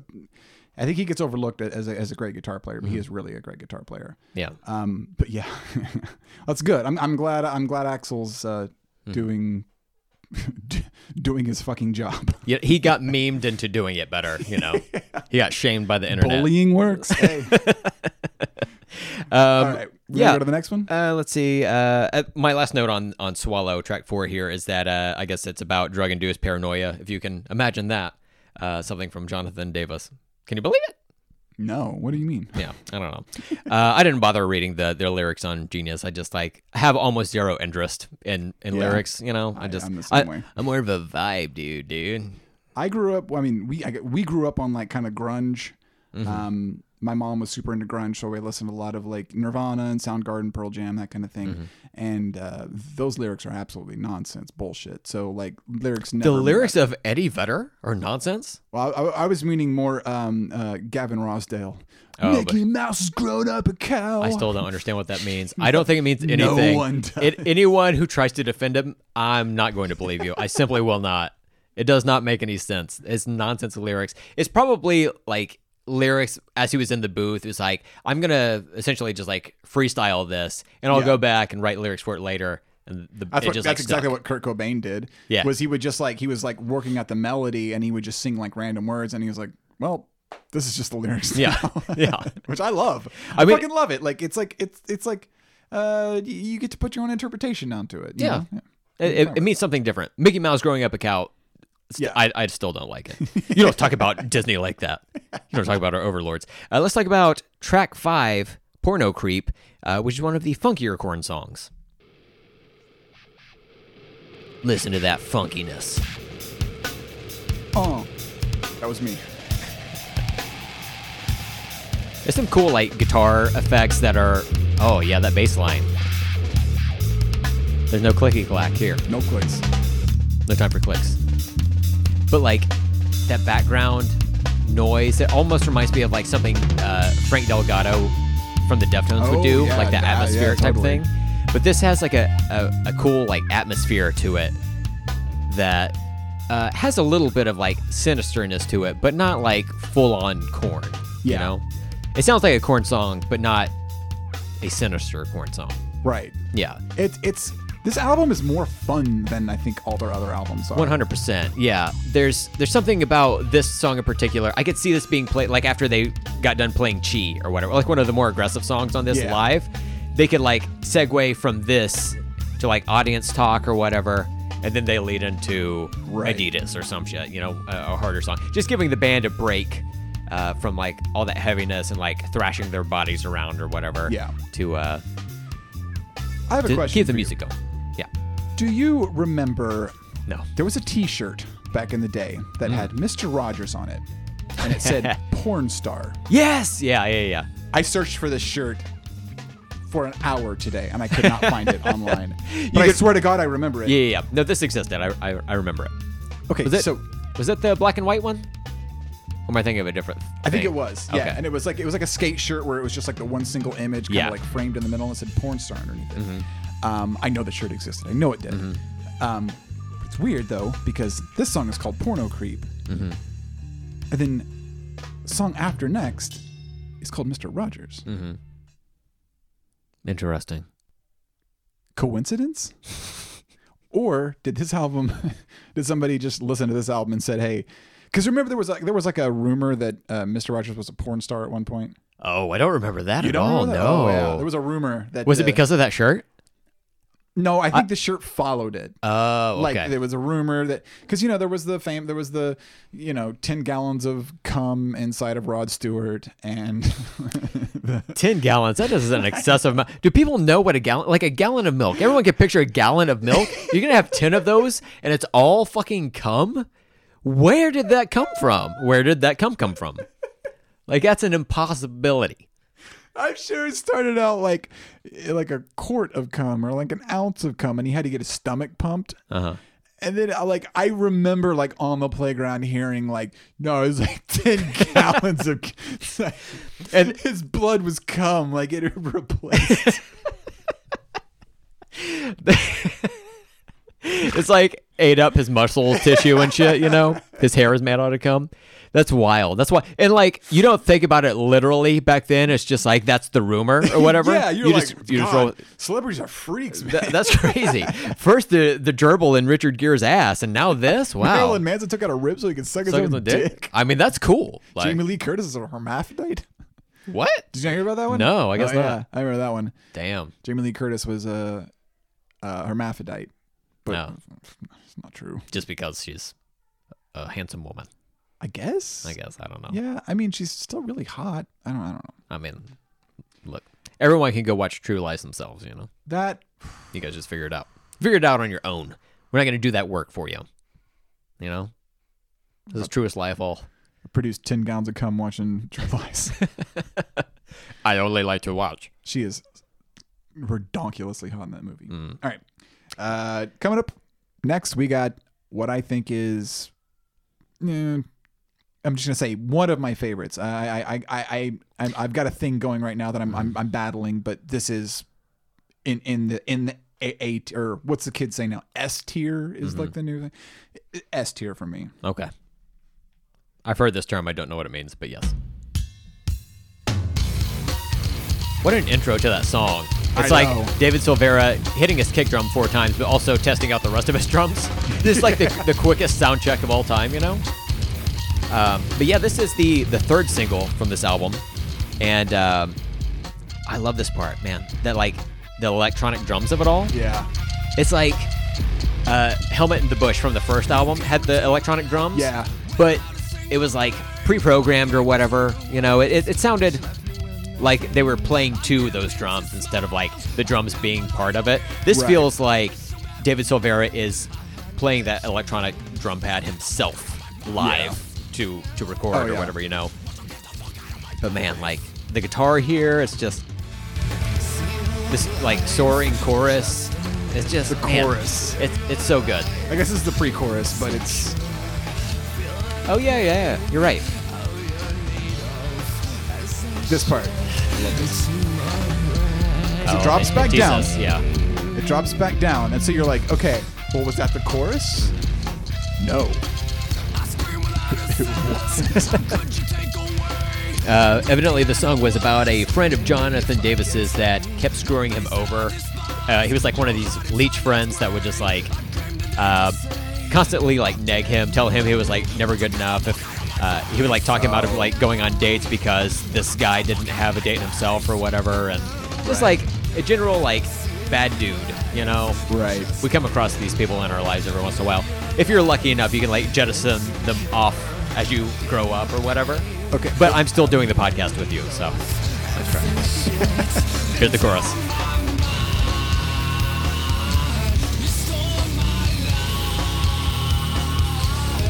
So good. And that bass sounds good too. And then, and so you're like, well, that was the chorus. And then you're like, well, what is this? Mm-hmm. Oh my God. I got these little tingles in my balls. What's Yeah. happening right now? Mm-hmm. This is another classic Korn build up here. When? Oh. Put this in your iCal.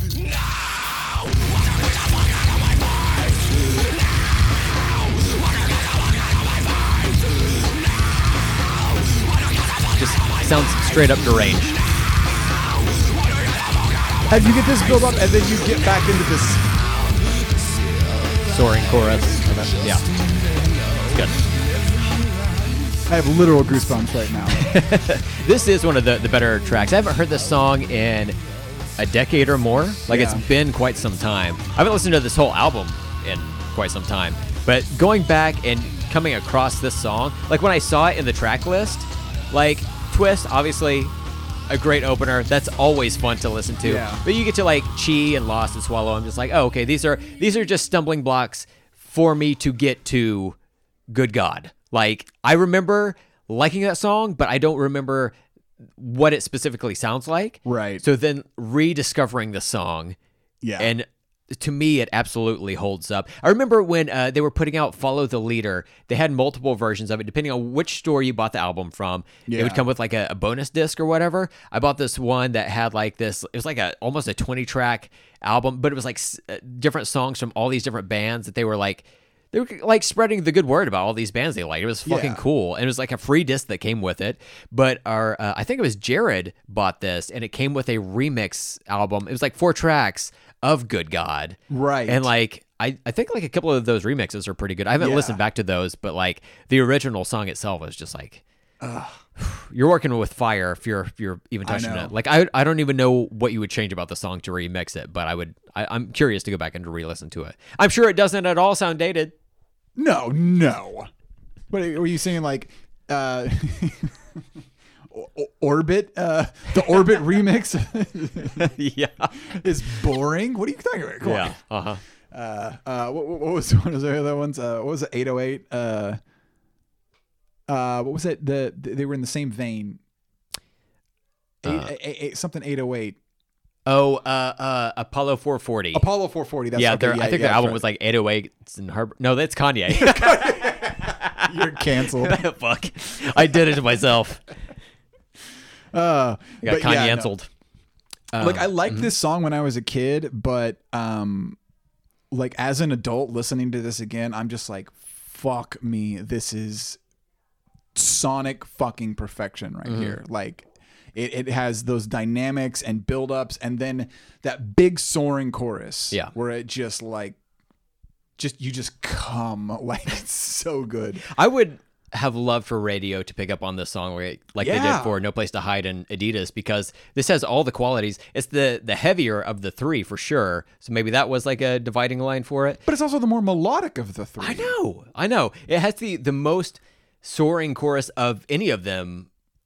And uh, like maybe the, the the the best chorus on the album. I, I think so yeah I think so Um, yeah, I think maybe it's just maybe I don't know. I don't know. Who knows why it didn't it didn't catch on? But like I I think they should put this in their like rotations live. You Oh, know, because sure. it's just just good. Just There, good. I, I watched today. I watched the uh, uh, Woodstock '99 version, uh, Woodstock '99, uh, where they where they played this song, and yeah, they fucking nailed it. It was Yeah. it was incredible. But ugh. I keep forgetting they played Woodstock 99 because it always gets overshadowed by Limp Bizkit and all the like chaos that went on there with like the fires and everything. have you like, watched fuck. the full Limp Bizkit performance from that night? I don't think so. No, I think I, I've I've seen like a couple of songs, but like Okay, I'm telling you, like Mm-hmm. like just watch it front to back, no pauses, Mm-hmm. because it starts out like during the daytime, like it's like right when the sun Yeah, yeah. Mm-hmm. is setting, and then by the end of the set, everything is on fire. like, it was just pure chaos. oh my god, I loved it. Yeah. Okay, okay, okay. Uh, next song, Mr. Rogers. Number seven, yes. I do like this little intro thing. Very creepy.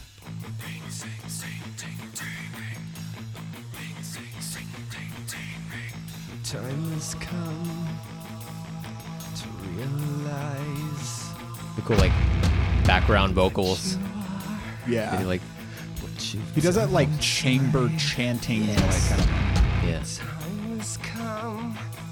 We'll have something to talk about. I will too.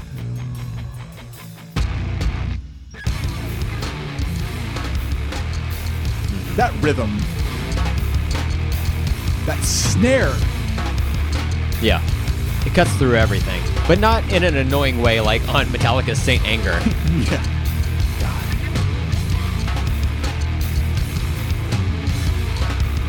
I think this is the this is one of the better examples, maybe the perfect example of the interplay between what David's doing and what Fieldy's doing. yeah. Like that part where it's just sludgy, but he's like just popping that fucking snare, popping that pussy like it's It's like the lead instrument at that point, like the snare, you know? yeah. Um, so the song is called Mr. Rogers, and I come to find out the song is literally about Mr. Rogers and Jonathan Davis's thoughts on this. Do you know about this? No. So, evidently, Jonathan Davis is potentially the only person on the planet who fucking hates Mr. Rogers. So he gave this interview and he said that he hates Mr. Rogers because he taught Jonathan Davis to be a uh, to be polite and get taken advantage of. And I guess that was a lesson that he picked up from this to be like uh, to not fight back for himself, not stand up for himself. Uh, you know, just to, to essentially just be like a pincushion. Uh, but I don't think I think that's like his interpretation of that show because nobody else seems to have picked up on that. And then also like uh, you know that's actually that's actually really fucking stupid. yeah, that's that was my thought as well because it's like, well, I I understand I understand what Jonathan Davis is saying. How, Yeah. however, I do feel that Mr. Rogers was talking to everyone, including the people who would take advantage of. right. So like, he was if, trying to prevent that from happening to in the first place, Davis. yes, yeah. Mm-hmm. That's the problem with time travel, you know. Um, so I, yeah, the song is kind of just okay. Like I could, I just don't get into the song all that much. This song reminds me of my note. I, I, I put it. It reminds me of a better version of the boring songs that are on the first album. Yeah, Like it's just got a little bit more sonic um, uh, juiciness to it, but it's it's it's they're playing in that. I feel like they're playing in that style that they did on the first album more. Um, I do I do like it, but yeah, it's it's a little.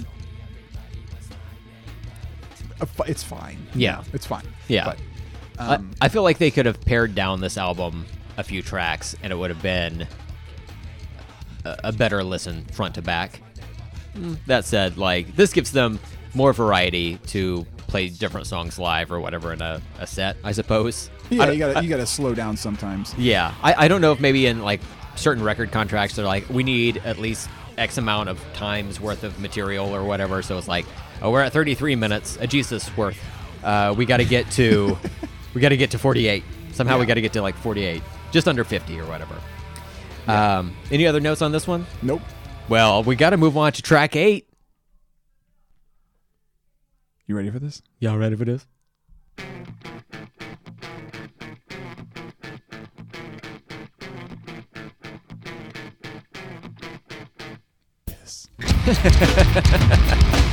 So on the the actual album itself, this song title is spelled with a bunch of characters. It's a capital K at like pound sign or hashtag whatever, upside down question mark, percentage sign, exclamation point. Write this song? But uh, as I mentioned before, most fans know this song to be called "Cunts" uh, with a K because it's like the band with a, a, a fucking K. They didn't spell clown with a K, but they went out of their way to spell it with. I don't know. I, I can't get into it. I'm gonna get bogged down to it. But um, the the band jokingly uh, mentioned that they wanted to release a song as like a radio single Oh my god. because they knew no one would be able to fucking play it. It, it would just be like bleeped out the whole time or whatever, and then like release the actual single a week later or whatever, which I do think would have been hilarious if they did been that. funny. But I don't think any record label's gonna go for that. No, no, it's just like straight up trolling or whatever.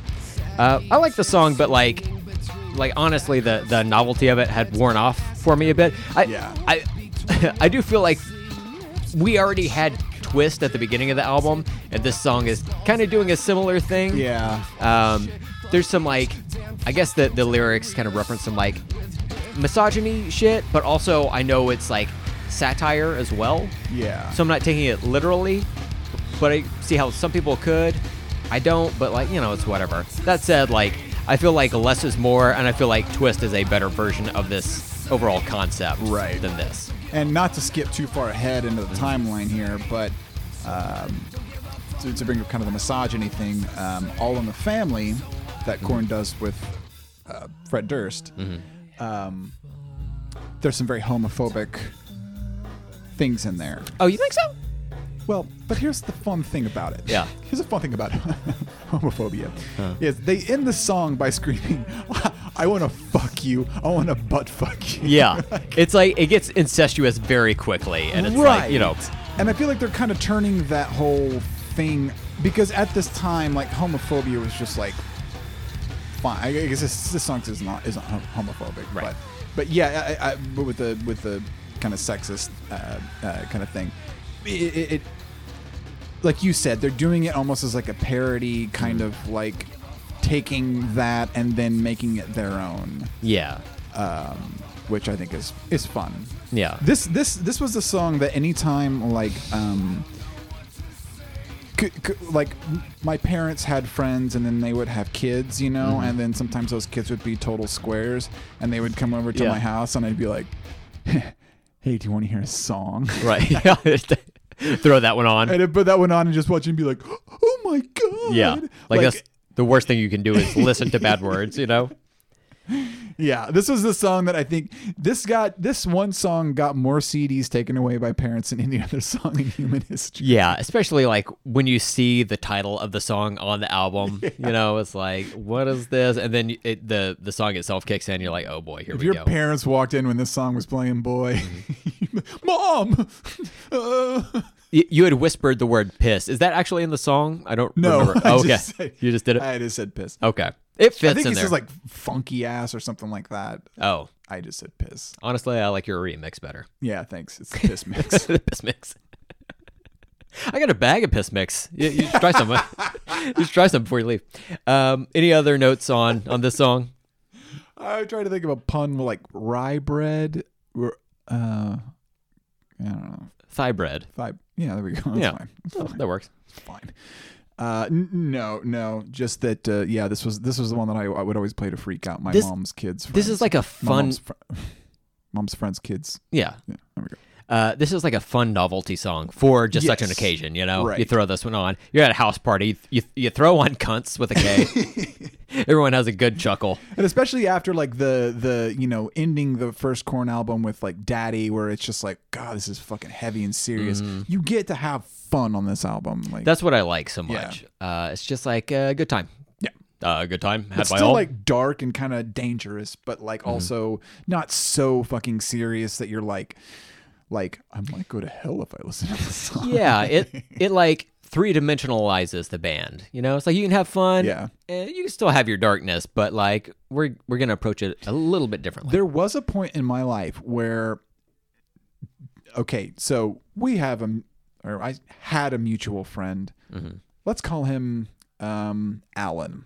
Yeah. Um, who uh, during uh, in middle school at one point uh, told the teacher we, we were supposed to bring like a CD that we liked or something like that, and like talk about it, like do some kind of like creative writing thing for it okay.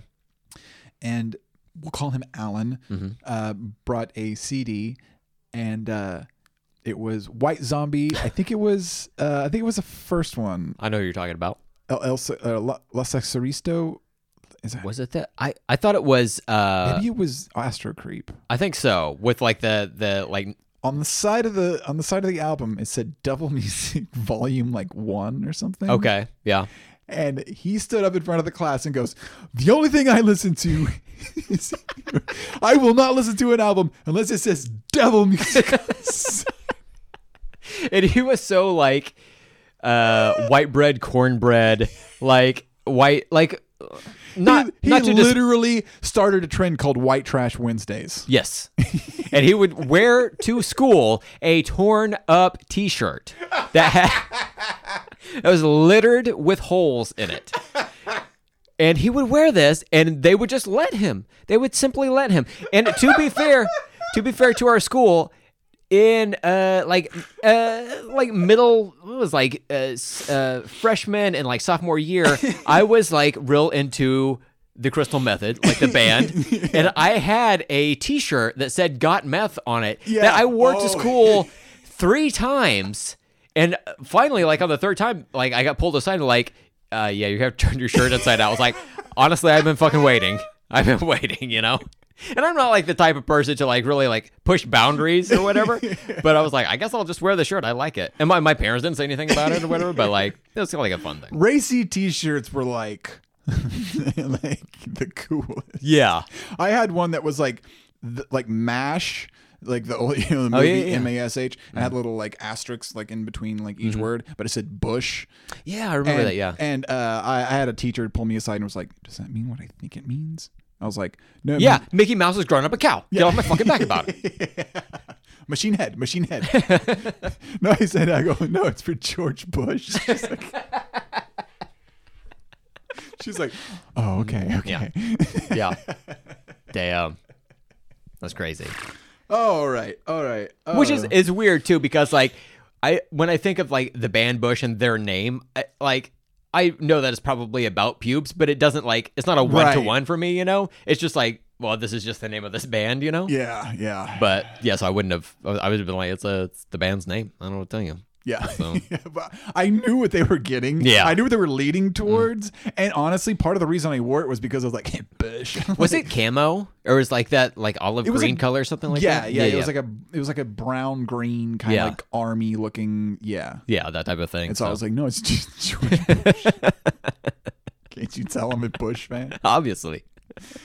All right, so let's Oh, move on to let's move on to track nine, uh, which is called "No Place to Hide." This is the first single from the album, and uh, I think I believe this is the yeah. This song has a cool intro to it as well. So unique, and it's just like, what is this fucking noise? You know? Yeah. Is that the bass guitar? Is that Fieldy, or is that actual guitar? That bang that bang. Ha ha ha. It, it sounds like a guitar that's unplugged and they're just like pl- plucking the strings with Ah. the microphone right next to it. I kind of what it sounds like. There, there's just so many like interesting textures on this album, Yeah. more so than the first one, which was a lot of like just chugging, which I, I like some of, but like Yeah. this was more interesting. And the, the bass on this is good too. yeah.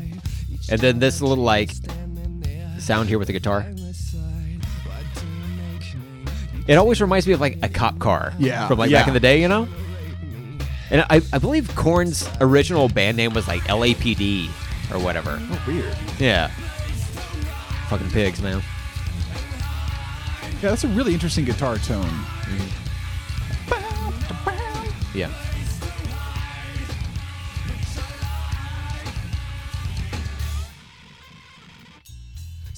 So Kind of weird that this was a single.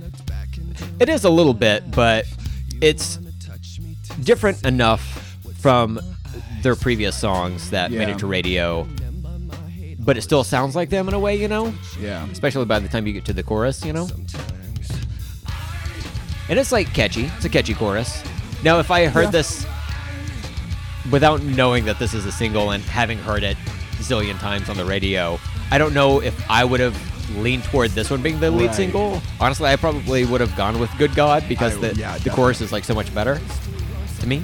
But I still like this song quite a bit. Yeah. It's not as heavy in rotation as like Got the Life or Blind or whatever, but Got the Life is really interesting. Mm-hmm. Can't wait to talk about that one. yeah, same. Video directed by McG on Got the Life. God. I don't know who directed this one. I think this is the the music video where they're. Uh, I don't know. I didn't watch any any of the music videos for for this album. I know it's either this or Adidas. They're in like uh, A morgue. a That's Adidas. drawer. Yes. Okay. This one, fuck, I don't even remember. I, I watched it today and I literally cannot remember. What it was. that kind of says a lot, you know. But I think a lot of these videos at this time were more like performative, or that type Yeah, of thing, you know. Uh, later on, um, they would be more artsy fartsy about it, but for now they're just like, eh, whatever. By artsy fartsy, I mean it's just like you could either have something that's like just riddled with metaphor, or it's directed by McG. There is no in between, you know. Um, yeah. Uh, so this song helped Korn get nominated for a Grammy for Best Metal Performance in 1998. It's crazy. So it was like Wow. popular enough that it, it got him this. Lasted that long? Yeah, because the album came out in 96. October of 96, meaning that the first single would have come out like At least four, four to six weeks ahead of that. So like maybe, Oh, well, yeah, no, you're right. If Yeah. this is the first single, yeah. so it would have been like maybe, let's say like mid-August. How the fuck did that happen? I don't know, but it, it, it, maybe it just had some staying power. I don't know. Like we lived through it, right? So I don't have any specific memory of that song being around that far. But yeah, evidently it, it helped them uh, get nominated in '98. Uh, do you know who they lost to? 1998? 1998 Best rock performance? Best Metal Performance. Best metal performance? Yes. 98. Mm-hmm. Yeah, I, I looked it up and I was like, oh, okay. But as- Metal- Metallica? nope. Limp well, wouldn't have been Limp Bizkit, Well, Limp Bizkit was around in '98, right? but But, they they weren't what Yeah. they were later. I don't know if they've ever been nominated for a Grammy. Come on, come on, fuck Grammys, whatever. Should have been nominated for all of them. Absolutely. I don't uh, metal. Um, And all like to, Anthrax or something like weird like that. It, to me, it's weird. I don't know that I would necessarily label this band. Jethro Tull. Uh, well, I wouldn't label this band specifically as metal. It's uh, artsy metal. Uh, Dave Matthews Band. al- alternative metal is what I would consider this band. Alt metal. Uh huh.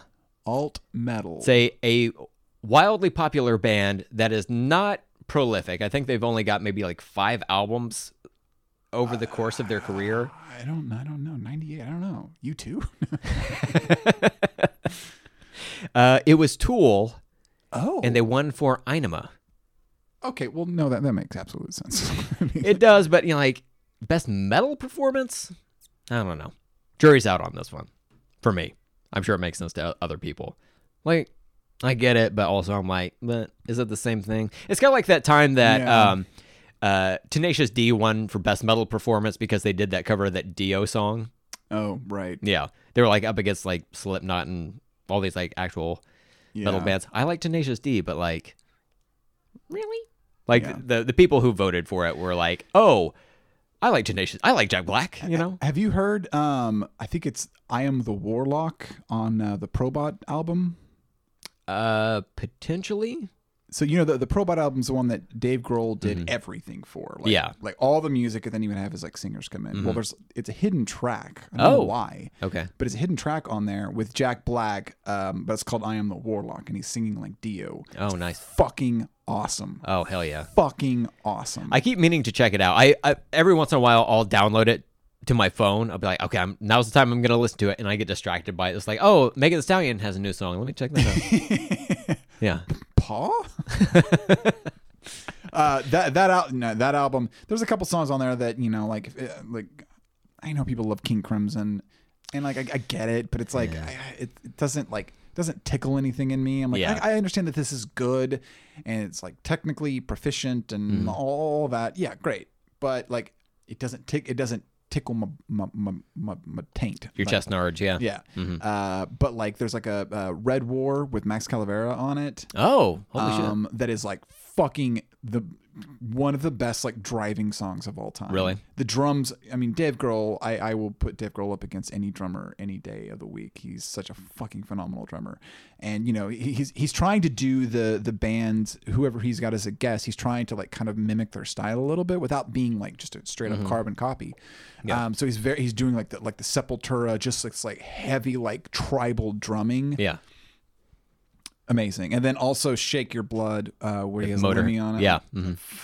Re- remember when we got to see that fucking live? Yeah, we we saw Foo Fighters live and Motorhead opened up for them and Yeah. they they brought out Lemmy for that song. It's fucking rad. That is one of the best things I've ever seen in my life. And then Lemmy I wa- will, I will die thinking about that. yeah, same. That's that's like one of the I've got like maybe like three or four specific memories of that concert. Yeah. And uh, one of them is him coming out and, and doing that. And then uh, that performance was so good, Lemmy walked off stage and died. That's how Yeah. Mm-hmm. that's how he passed. Look it up. You don't believe me? Look it up. We're on the internet. he smoked a big crack rock and then he just died. Just died. Everybody did. But he did the the crack rock because he had to maintain yeah, his an erection. Yeah, his erection. Yeah. Um. Yeah. So, any other notes on No Place to Hide? Nope. Okay. Uh. Let's let's do it. Let's move on to the we go. first cover of this album. Here we go. This song is uh, a cover of the song "Wicked" by Ice Cube. This is Korn with Chino Moreno on lead vocals. Let's do this fucking thing. Yo, Chuck, we got running mixes in the headphones. Love that laugh. So good. I don't think the the actual music from the original song sounds like this at all, right? Like, it's, Yeah, it's got the. does it really? Okay. Yeah, because it's got kind of a reggae vibe. Because the guy that does the like uh, he's doing like a reggae voice, the, the chorus on. Oh, that is in there. Okay. See, I I listened to that song like 18 months ago, and I'm just going off that memory of it. I didn't bother listening to it this time. I'm just like, I don't know. It doesn't do anything for me. That version, like the original one, you know. I only like this version of this song. There's a remix of this song that uh, is fun. Not as good as the original, but it's still like just a fun song.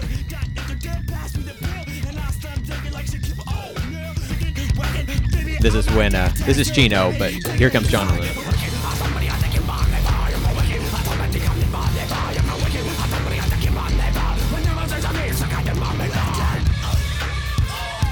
This the It sounds like chorus. they're having fun in the studio. I know. Yeah. It's like we're gonna have one of our friends come over and we're gonna just like jam on this song. Yeah. You know. They they said that when they were like playing shows and everything, they were Yeah. Jonathan Davis, little like. the little fus- love falsettos in there. Um, because they were listening to a lot of hip hop at the time. My steel toe is a weapon. Oh, fuck it, I love that. Uh, they were listening to a lot of hip hop at the time, and they just like fell in love with the song. Like, Yeah. this- and I think Ice Cube was like from their like general area of California as well. So Right. I, I I just feel like there's like some kinship there. And Ice Cube's been on multiple Korn songs as well. I mean, he was definitely on Children of the Korn on the third, on Follow the Leader. There was like on the Wikipedia article I found for it, it was like uh, said something that they'd collaborated four times. So maybe they were on like his album or Oh, some shit okay, like yes, yes, yes, yes, they were. My cousin had that Ice Cube album that had Korn doing one or two songs on there. Oh, Yeah, cool. That's right. Yeah. Mhm. But it is cool that there's like some cross pollination that way between these different genres. And plus, they had uh, Ice Cube on the Family Values tour, Yeah. touring with them. So it's like, it's all good. This part where Chino's vocals go like insane. Huh? Repeat on por favor. Doesn't matter what he said. No, it do- does not. It's all Just said it. it's all about like the rhythm and the vibe of it, you know? Yeah. It's just so good. Hard hard to beat this. I'm Uh, glad that they kept a little like people like yelling in the background. Yeah, it's like a party atmosphere. It fucking works, you know? Um I think this might be my favorite song on this album. It's just it's just the one I go back to so many times. I realize it's a cover, but it's just like so fucking well done. They really made it their own. Yeah. and they like the only way it became its own is like Chino was part of it, you know? Yeah. Like it's just like a, a real group effort is what it feels like. Yeah. You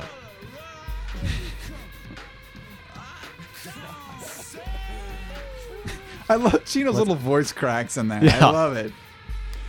Ah, yeah. I, I fucking see. Okay, so th- this is what I was saying earlier when I was like, I was, we were about to go into Good God, and I'm like, I, I, I want to say Good God is my favorite song, but I love this song. Mm-hmm. So like, but then I'm like, well, this is a this is a cover, and it's got it's got a, like a different singer primarily. I mean, Yeah. Chino is like the lead singer for this song. Yes. Uh-huh.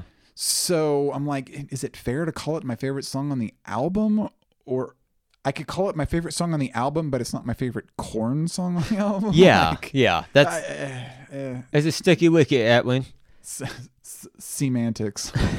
But I I do feel like if you take this one out of the equation, like what what would you pick as your favorite song? Would that be Good God? Oh, for in sure. that case? Yeah, okay. For sure. Good God. So that's a, a better dividing line. I don't know. It just seems like out of all the recorded material on this album, this is like number one for me. You know, Yeah. sometimes No, you can have right. like a, a one right. and one A, and uh, you know, as as we become uh, further adults, uh, you realize like, oh, I have a favorite color for certain things, but it's it's not like across the way. You know, it's like you can have multiple favorites of certain things, Yeah.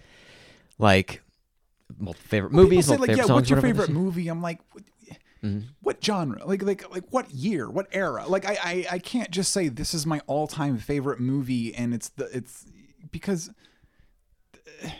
I like different movies for different reasons, like Mm-hmm. for different things. Like, I, I I can't just say this is like the all-time best or my favorite band. Like, it just, Yeah. I like different things. And when I was a kid, I was always like, this is the best, this is the 2nd mm-hmm. best, and you know, trying to like like list everything out because it was like my identity. And like the older I get, I don't care, give a fuck about my identity. So yeah, I know. because who cares, you know? Exactly. in the grand scheme of things. What the heat death of the universe takes over. It's, it doesn't matter anyway. But like, Like, oh wait, wait, hold on, guys. This guy like wicked better than God. Hold on. oh, they go back this and forth. They go back and forth. Uh, it's like back in the day, you would have to engrave a hierarchy of shit you liked in Yeah. stone or whatever. But as you, as you grow up, you're just like, oh, whatever. And then like.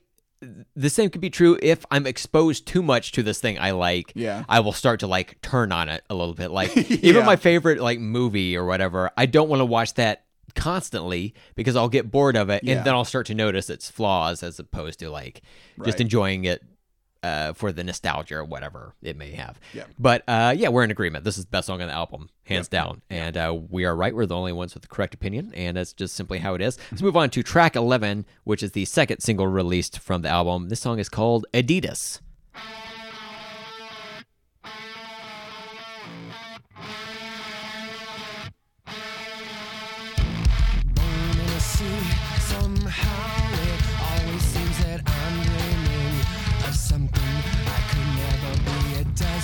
So, This song is uh, what Wikipedia has labeled a backronym. First time I've ever seen this word, I instantly knew what it meant because it's like when you take an existing word and then make an acronym out of it. I was like, God damn it! Let's.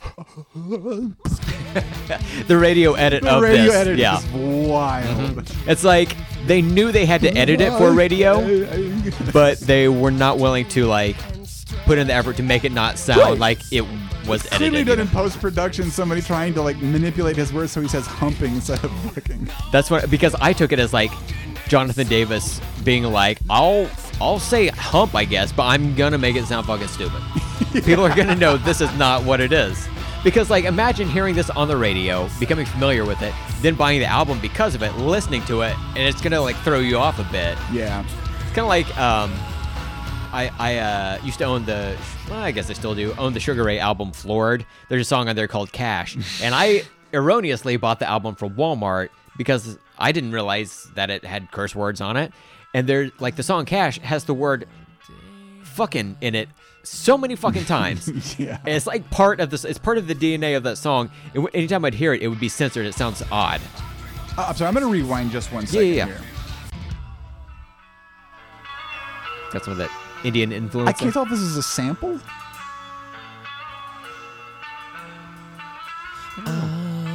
Sounds like maybe a guitar effect.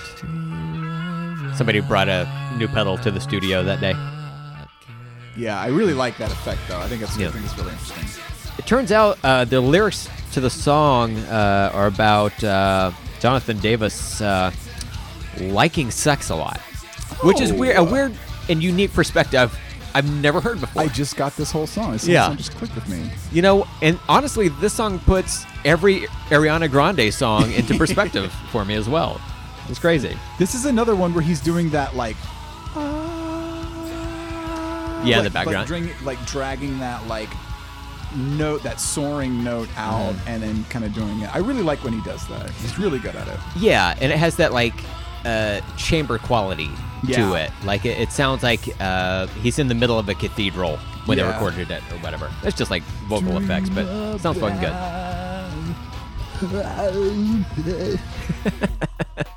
I watched the uh, I watched the video today, and it was like it was the radio edit for some weird reason, because probably because it was uploaded like 12 years ago. Yeah. I think that's like probably all they did is released it that way. Because sometimes you'll listen to like uh, the the music video for Slipknot's "Wait and Bleed" is the radio version where it has like more clean vocals than rough vocals, and Oh, that's really? just like the only way it exists. Oh. because it's like we're making this for promotional reasons, Right. So we're gonna put it out there in like a censored manner. They don't give a shit anymore. They don't It's give like, no fucks. WAP is like, yeah, yeah. oh god. All right. Uh, so let's move on to track number. Oh my God, where did all my notes go? Holy shit, it all just went away. Track twelve, Lowrider. Cowbell. Shit. The cover of the famous song by the band War. Vocals on this by Head, the guitarist. Bagpipes. He's got a he's got an effect on on his voice, right? I don't know. I, I feel like he's just smoked that much uh, Maybe. cigarettes. Wink. Because you can make your voice real, real deep. So it, Like it stands to reason that he could he could just like do this in the booth or whatever. Friends, Riders, Megatron. He makes his voice as the titular writer in this. Oh shit. Oh shit! Um.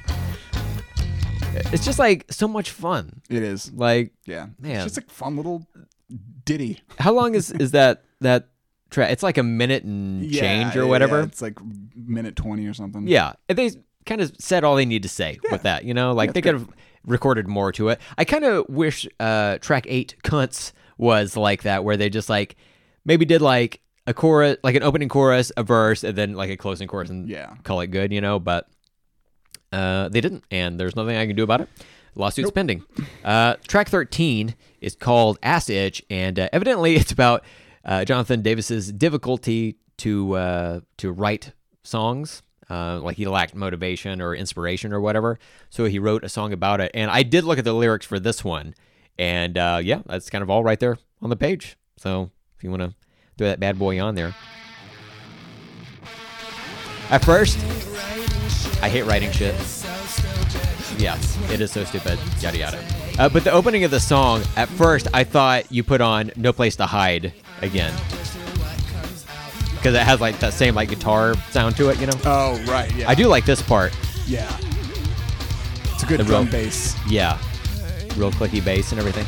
It sounds like it wants to be slap bass. Yeah. but it's just like a defeated guitar string essentially.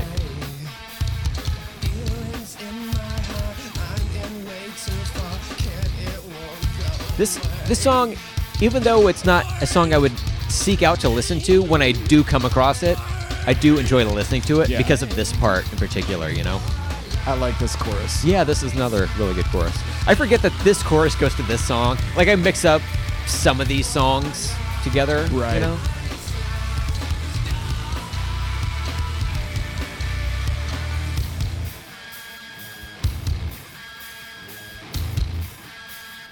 Yeah, I, I don't have a whole lot to say about it other than like it's a solid song and I really like the chorus. Like Yeah. Um not my favorite, but it's it's it's up in the top in, in the top half of my liked songs in this. Yeah, I'd agree with that. And then again, coming back to this part, I love this part so much. I think for me, it's like one of the faster parts of this album, Yeah. and it's just sounds so different from the rest of it. I guess because a lot of it is uh, a little like. I like the, the groove that that Korn has, especially on these early albums, but it does get a bit repetitive.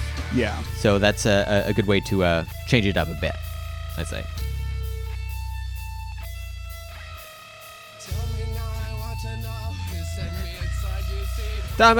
want to know. Sounds like it's one of those uh, Rankin Bass claymation songs or whatever. Um, do you have any other notes on on this one? No. Okay. Well, let's move on to the last track here. This song is called "Kill You," and I I saw that like for the personnel, Jonathan Davis would provide additional guitars here and there. Um, I can't remember what the other one was. There, it, it's specifically mentioned two different songs. Um, I don't remember what the first one was, but this is the other one, and I I wonder if it's like this guitar. I don't know. Um, it, it sounds I don't mean to be mean, but it does sound uh, like an amateur uh, who's just like relying on the uh, effects to carry yeah, they're like Jonathan, you just play this part, just play this part, and then we'll fix it. He's like, I don't know how to play a single string at once. I'm just gonna play them all and put a finger here. Stephen Carpenter from Deftones showed me how to play guitar. It was great. Um, so evidently this song is in a wild change of pace. This song is about a family member, and it ends the album, if you can believe it. This is uh, supposedly about his ex stepmother who would uh, mistreat him, and uh, a story he tells is that uh, whenever he was sick as a child, his stepmother, whom he says would like torture him, uh, she would like fe- he. He said she would feed me tea mixed with Tabasco and have me drink it, saying that you need to like burn out the sickness or whatever. And I was like, that's that's not good. well, that's that's an uh, cayenne is an anti-inflammatory. Uh-huh. So if you are sick, your body is inflamed because you're trying to fight off Yeah. something, and hot tea helps loosen up phlegm in the throat. Yeah. Now, I'm not calling Jonathan Davis a pussy. No. but But uh, if if we look at his track record, This seems like a gross overreaction to having to drink spicy tea. look, we we know his stance on human angel, Mister Rogers. and I'm like, I'm not again, like you were saying, I'm not calling him a liar. But I'm like, maybe his perspective is skewed a bit. I don't know. Maybe she was like torturing him. Maybe it, it's just like a confluence of like she's doing, she's like going through the process of helping him, but doing it in such a like uh, a bitchy way that it's just like, even Right. though it's like, I can give you like a, a headache pill, or I can like shove it up your ass. You know, it's like either way, you're getting your medicine. Is it helping you in that manner? Nah, not really. You know.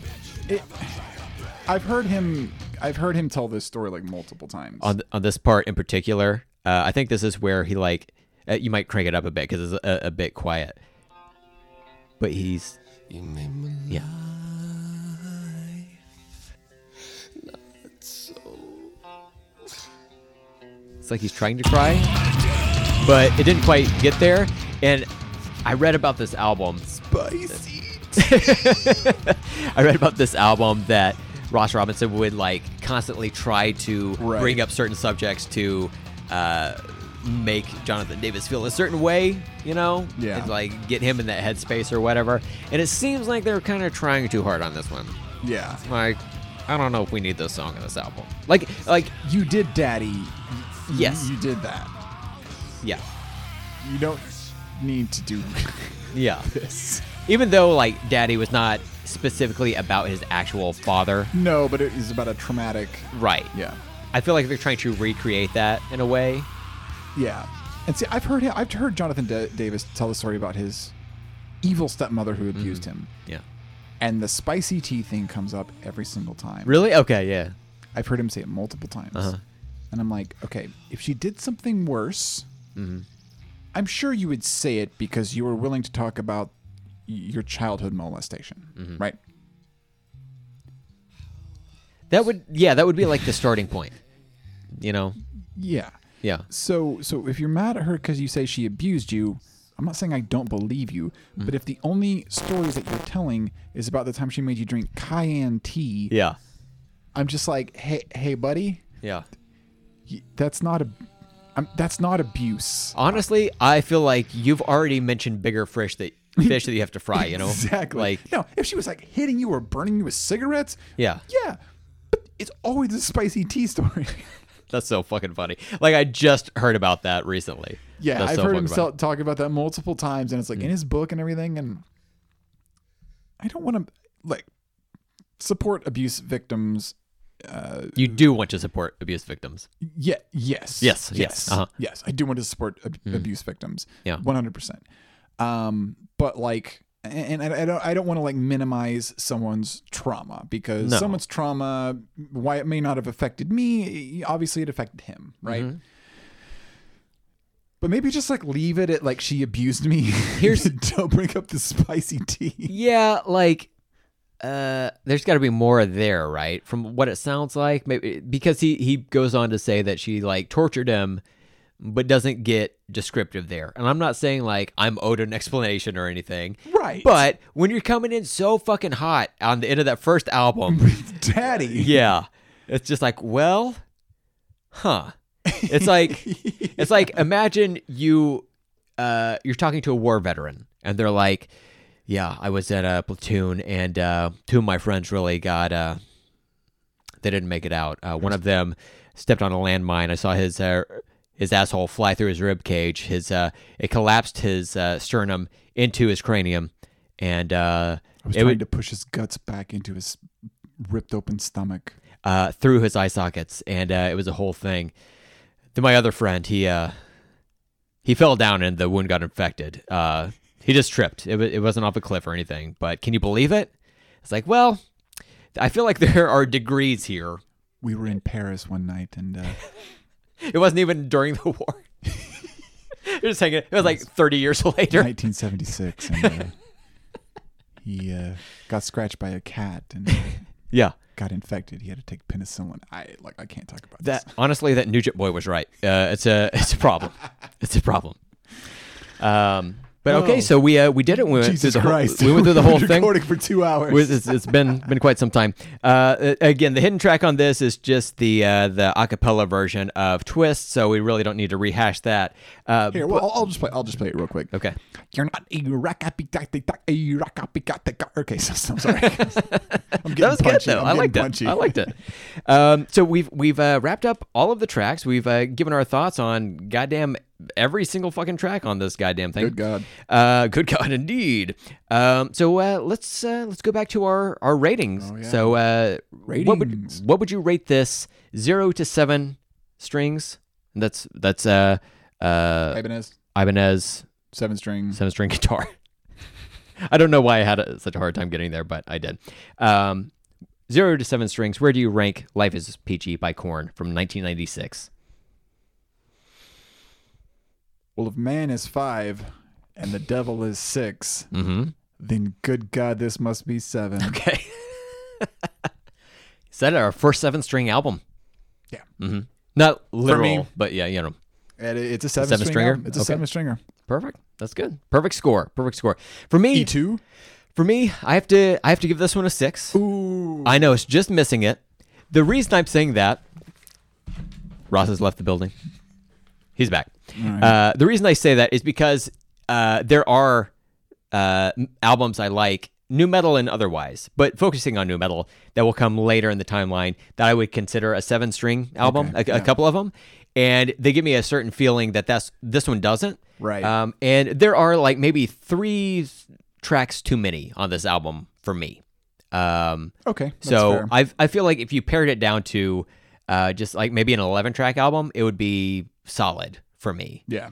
Um, that said, this is like I feel like this might be my favorite Korn album. I I'll have to listen back to Follow the Leader because I, there are some songs on there I like quite a bit.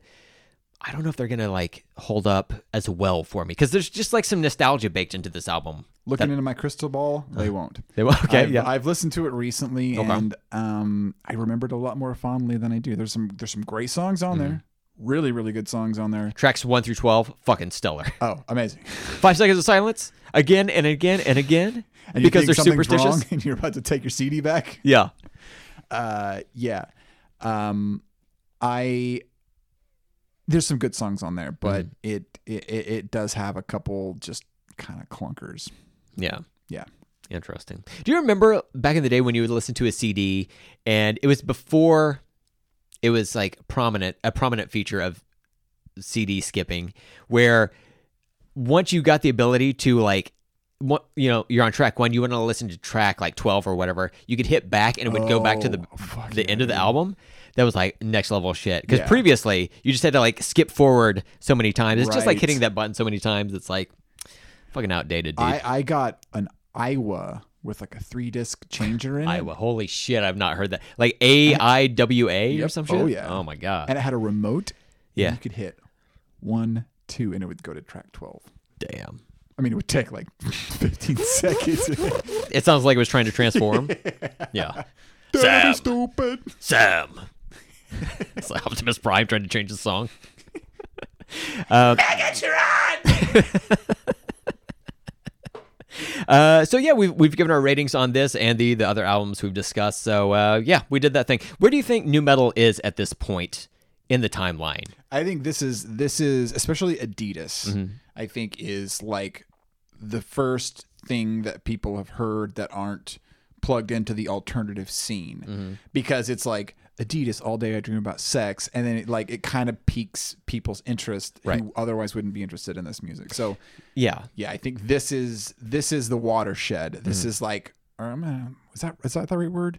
This is the dam breaking. Mm-hmm. This is like this whole scene that's been building up over in California. Adidas is is the thing that like because I remember this like the summer like because this came out in October, so it would have Yeah. been like it would have been like the summer after that. It was just like everybody, not everybody, but like all of our friends like had this album Yeah. or were like playing it or were like we were like anytime we were all together we, Yeah. we were putting it on It was ubiquitous. Yeah. yeah and, and and like people who again didn't weren't even involved in the alternative music scene knew now know who Korn is Yeah, because like f- with that first album, so many of the songs on there sound heavy and dark, but lyrically they're also that way. Whereas Adidas is like so silly and about fun. yeah, it's it's Yeah. fun but also dark, and people understand the dichotomy of what it is. right And I think that's kind of why like we're having a a, a biscuissance of sorts where Yeah. people are like, oh, okay, I get it. Like I get the joke now. You yeah know? yeah Um, but yeah, I, I uh, I'm with you on that one. I it's think like nobody got big trouble in little china when it came out Mm-hmm. I a- s- it was a massive flop I still don't. I won't do it. Not with what they did to us with the bats and the COVID. I won't do it. it took me a second i was Yeah. like there were bats in it i guess Bruce Wayne fucked a bat, and now we have COVID. We all know. We all know the story. So, uh, for for nu metal, yeah, I think this is like you were saying. This is the the uh, mainstreamerizing of it Yeah. because uh, that first Korn album had had some hit singles. Uh, I don't feel like Sugar Ray or that first Del- Deftones album really did a whole lot of damage as you know to that Right. that dam. i'm Whereas sure this people one, that were in like sacramento Mm-hmm. you know were like this is cool this is like our little local scene and they're getting some like some radio play and some like late night mtv videos here and there you know so it probably felt like a big thing but Mm-hmm. Yeah. adidas was like i bought a pair of adidas shoes because of because of Right. Korn Yeah. like, like that's how like it just it just Mm-hmm. weaved its way through through society the the chorus is catchy. You know all the Yeah. the words to it because it's an acro- a acronym of for the title, right? Yeah. And then like it repeats it 138 times at the end of the song. So it's it's like it's an earworm if there ever was one for Korn. And I I think the covers on the album, even though they didn't have mainstream success, Yeah. it's obviously it's it's one that you and I both of those songs we gravitate toward and I think people who grew up with that know as well. Like if, if you mention this to someone who grew up with this album, you're like that lowrider cover, right? And they're like, fuck yeah. Oh, yeah, yeah. Um so I think the the lesson learned from other like subsequent nu metal bands is like, oh, let's covers can be a thing. Like we can we can be dark, but we can have fun as well. Like um Well, we got a big one coming up that that defined their entire career with a cover. was that wait, whom might that be? well, I guess it would be nice. Oh, okay. That's weird because I don't like I know they they did that one and that was like a, a big flag planting for them. Yeah. But I just think of them of like I think of Rollin'. Nookie and yeah. No, yeah, like all of that stuff. Like that that was a, an establishing point, but then they were like, "You want to see some shit, man?" yeah. Yeah. Faith was like when Faith came out from the Bizkit. That was like my mom was into it. like that's how. Like, Right.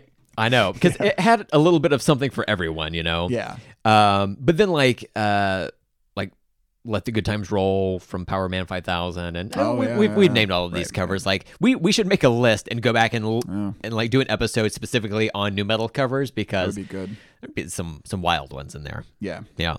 Um, okay, so we can uh, wrap it up. I, I'm sorry this is a short one today. Yeah. Jesus Christ.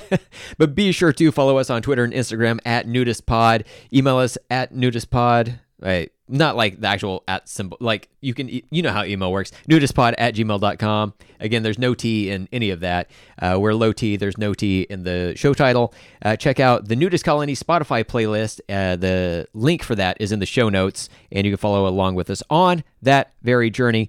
And then, uh, speaking of uh i guess nu metal i i'm just not at uh, segue level today um we've got two albums that we're going to discuss on the next episode. We got two albums. we've got two albums. My favorite favorite batman villain two albums. Uh we're going to discuss Coal, Cha- Coal Chamber's self-titled album it's happening i've been talking for too long today I know. uh, Coal Chamber's self-titled album from 1997, and then also from 97. Actually, they were both February of 97. Uh, the album from Powerman 5000, Mega, two exclamation points, Kung Fu Radio. We're going to discuss both of those, so uh, listen back to those. The, the reason we're pairing those up is very simple. We probably don't have a lot to say about either of them. If you put a gun to my head right now and told me to name one song off of either of those two albums, I don't know that I could. You don't fuck with Loco? Oh, okay, okay, okay. That's Mm-hmm. okay. I didn't know if that was on that one. I thought it was. I thought Loco was later. Okay, Ask me to name Loco. another song off that. album. Okay. I have no clue. And then the Powerman 5000. I know they had uh, hits later. I don't know about. I know. Yeah, album. I knew the second album. Yeah. really well because it had like drop the bomb, shell or whatever. Mm-hmm. Yeah, that I've heard that one like multiple times recently on Oh, really? Sirius XM, and I'm just like, damn. Oh, that's cool. I remember loving the song so much back in the day, and it's still pretty good. But I was like, I was like obsessed with it. I don't know what I saw on it, but Yeah. we'll see when we get back there. Uh, but yes, uh, Coal Chamber, self-titled, and then Mega Kung Fu Radio from Powerman 5000 on the next episode. You can find both of those albums in the Spotify playlist for NuDis Colony in the link uh, in the description of the show. So there's that information. So come back, listen to us, talk about that for I don't know, probably two hours as well, and then I'm uh, gonna make a prediction and say it's not gonna be two hours long. I I have a feeling we can stretch it out. okay. Yeah, uh, probably not discussing every track on that uh, those albums, but uh, we're some uh, chatty Cathys, so Yeah. wouldn't wouldn't be surprised if we uh, reached two hours or so. Uh, but yeah, anything further for you? Nope. All right. Well, uh, we can wrap it up here. So I'm Brent. And I'm Ross. We'll meet you back at the colony. Get it, fucked! Say what, say what? Say what, say what? Say what, say what? Say what? Fantastic. Uh, bye.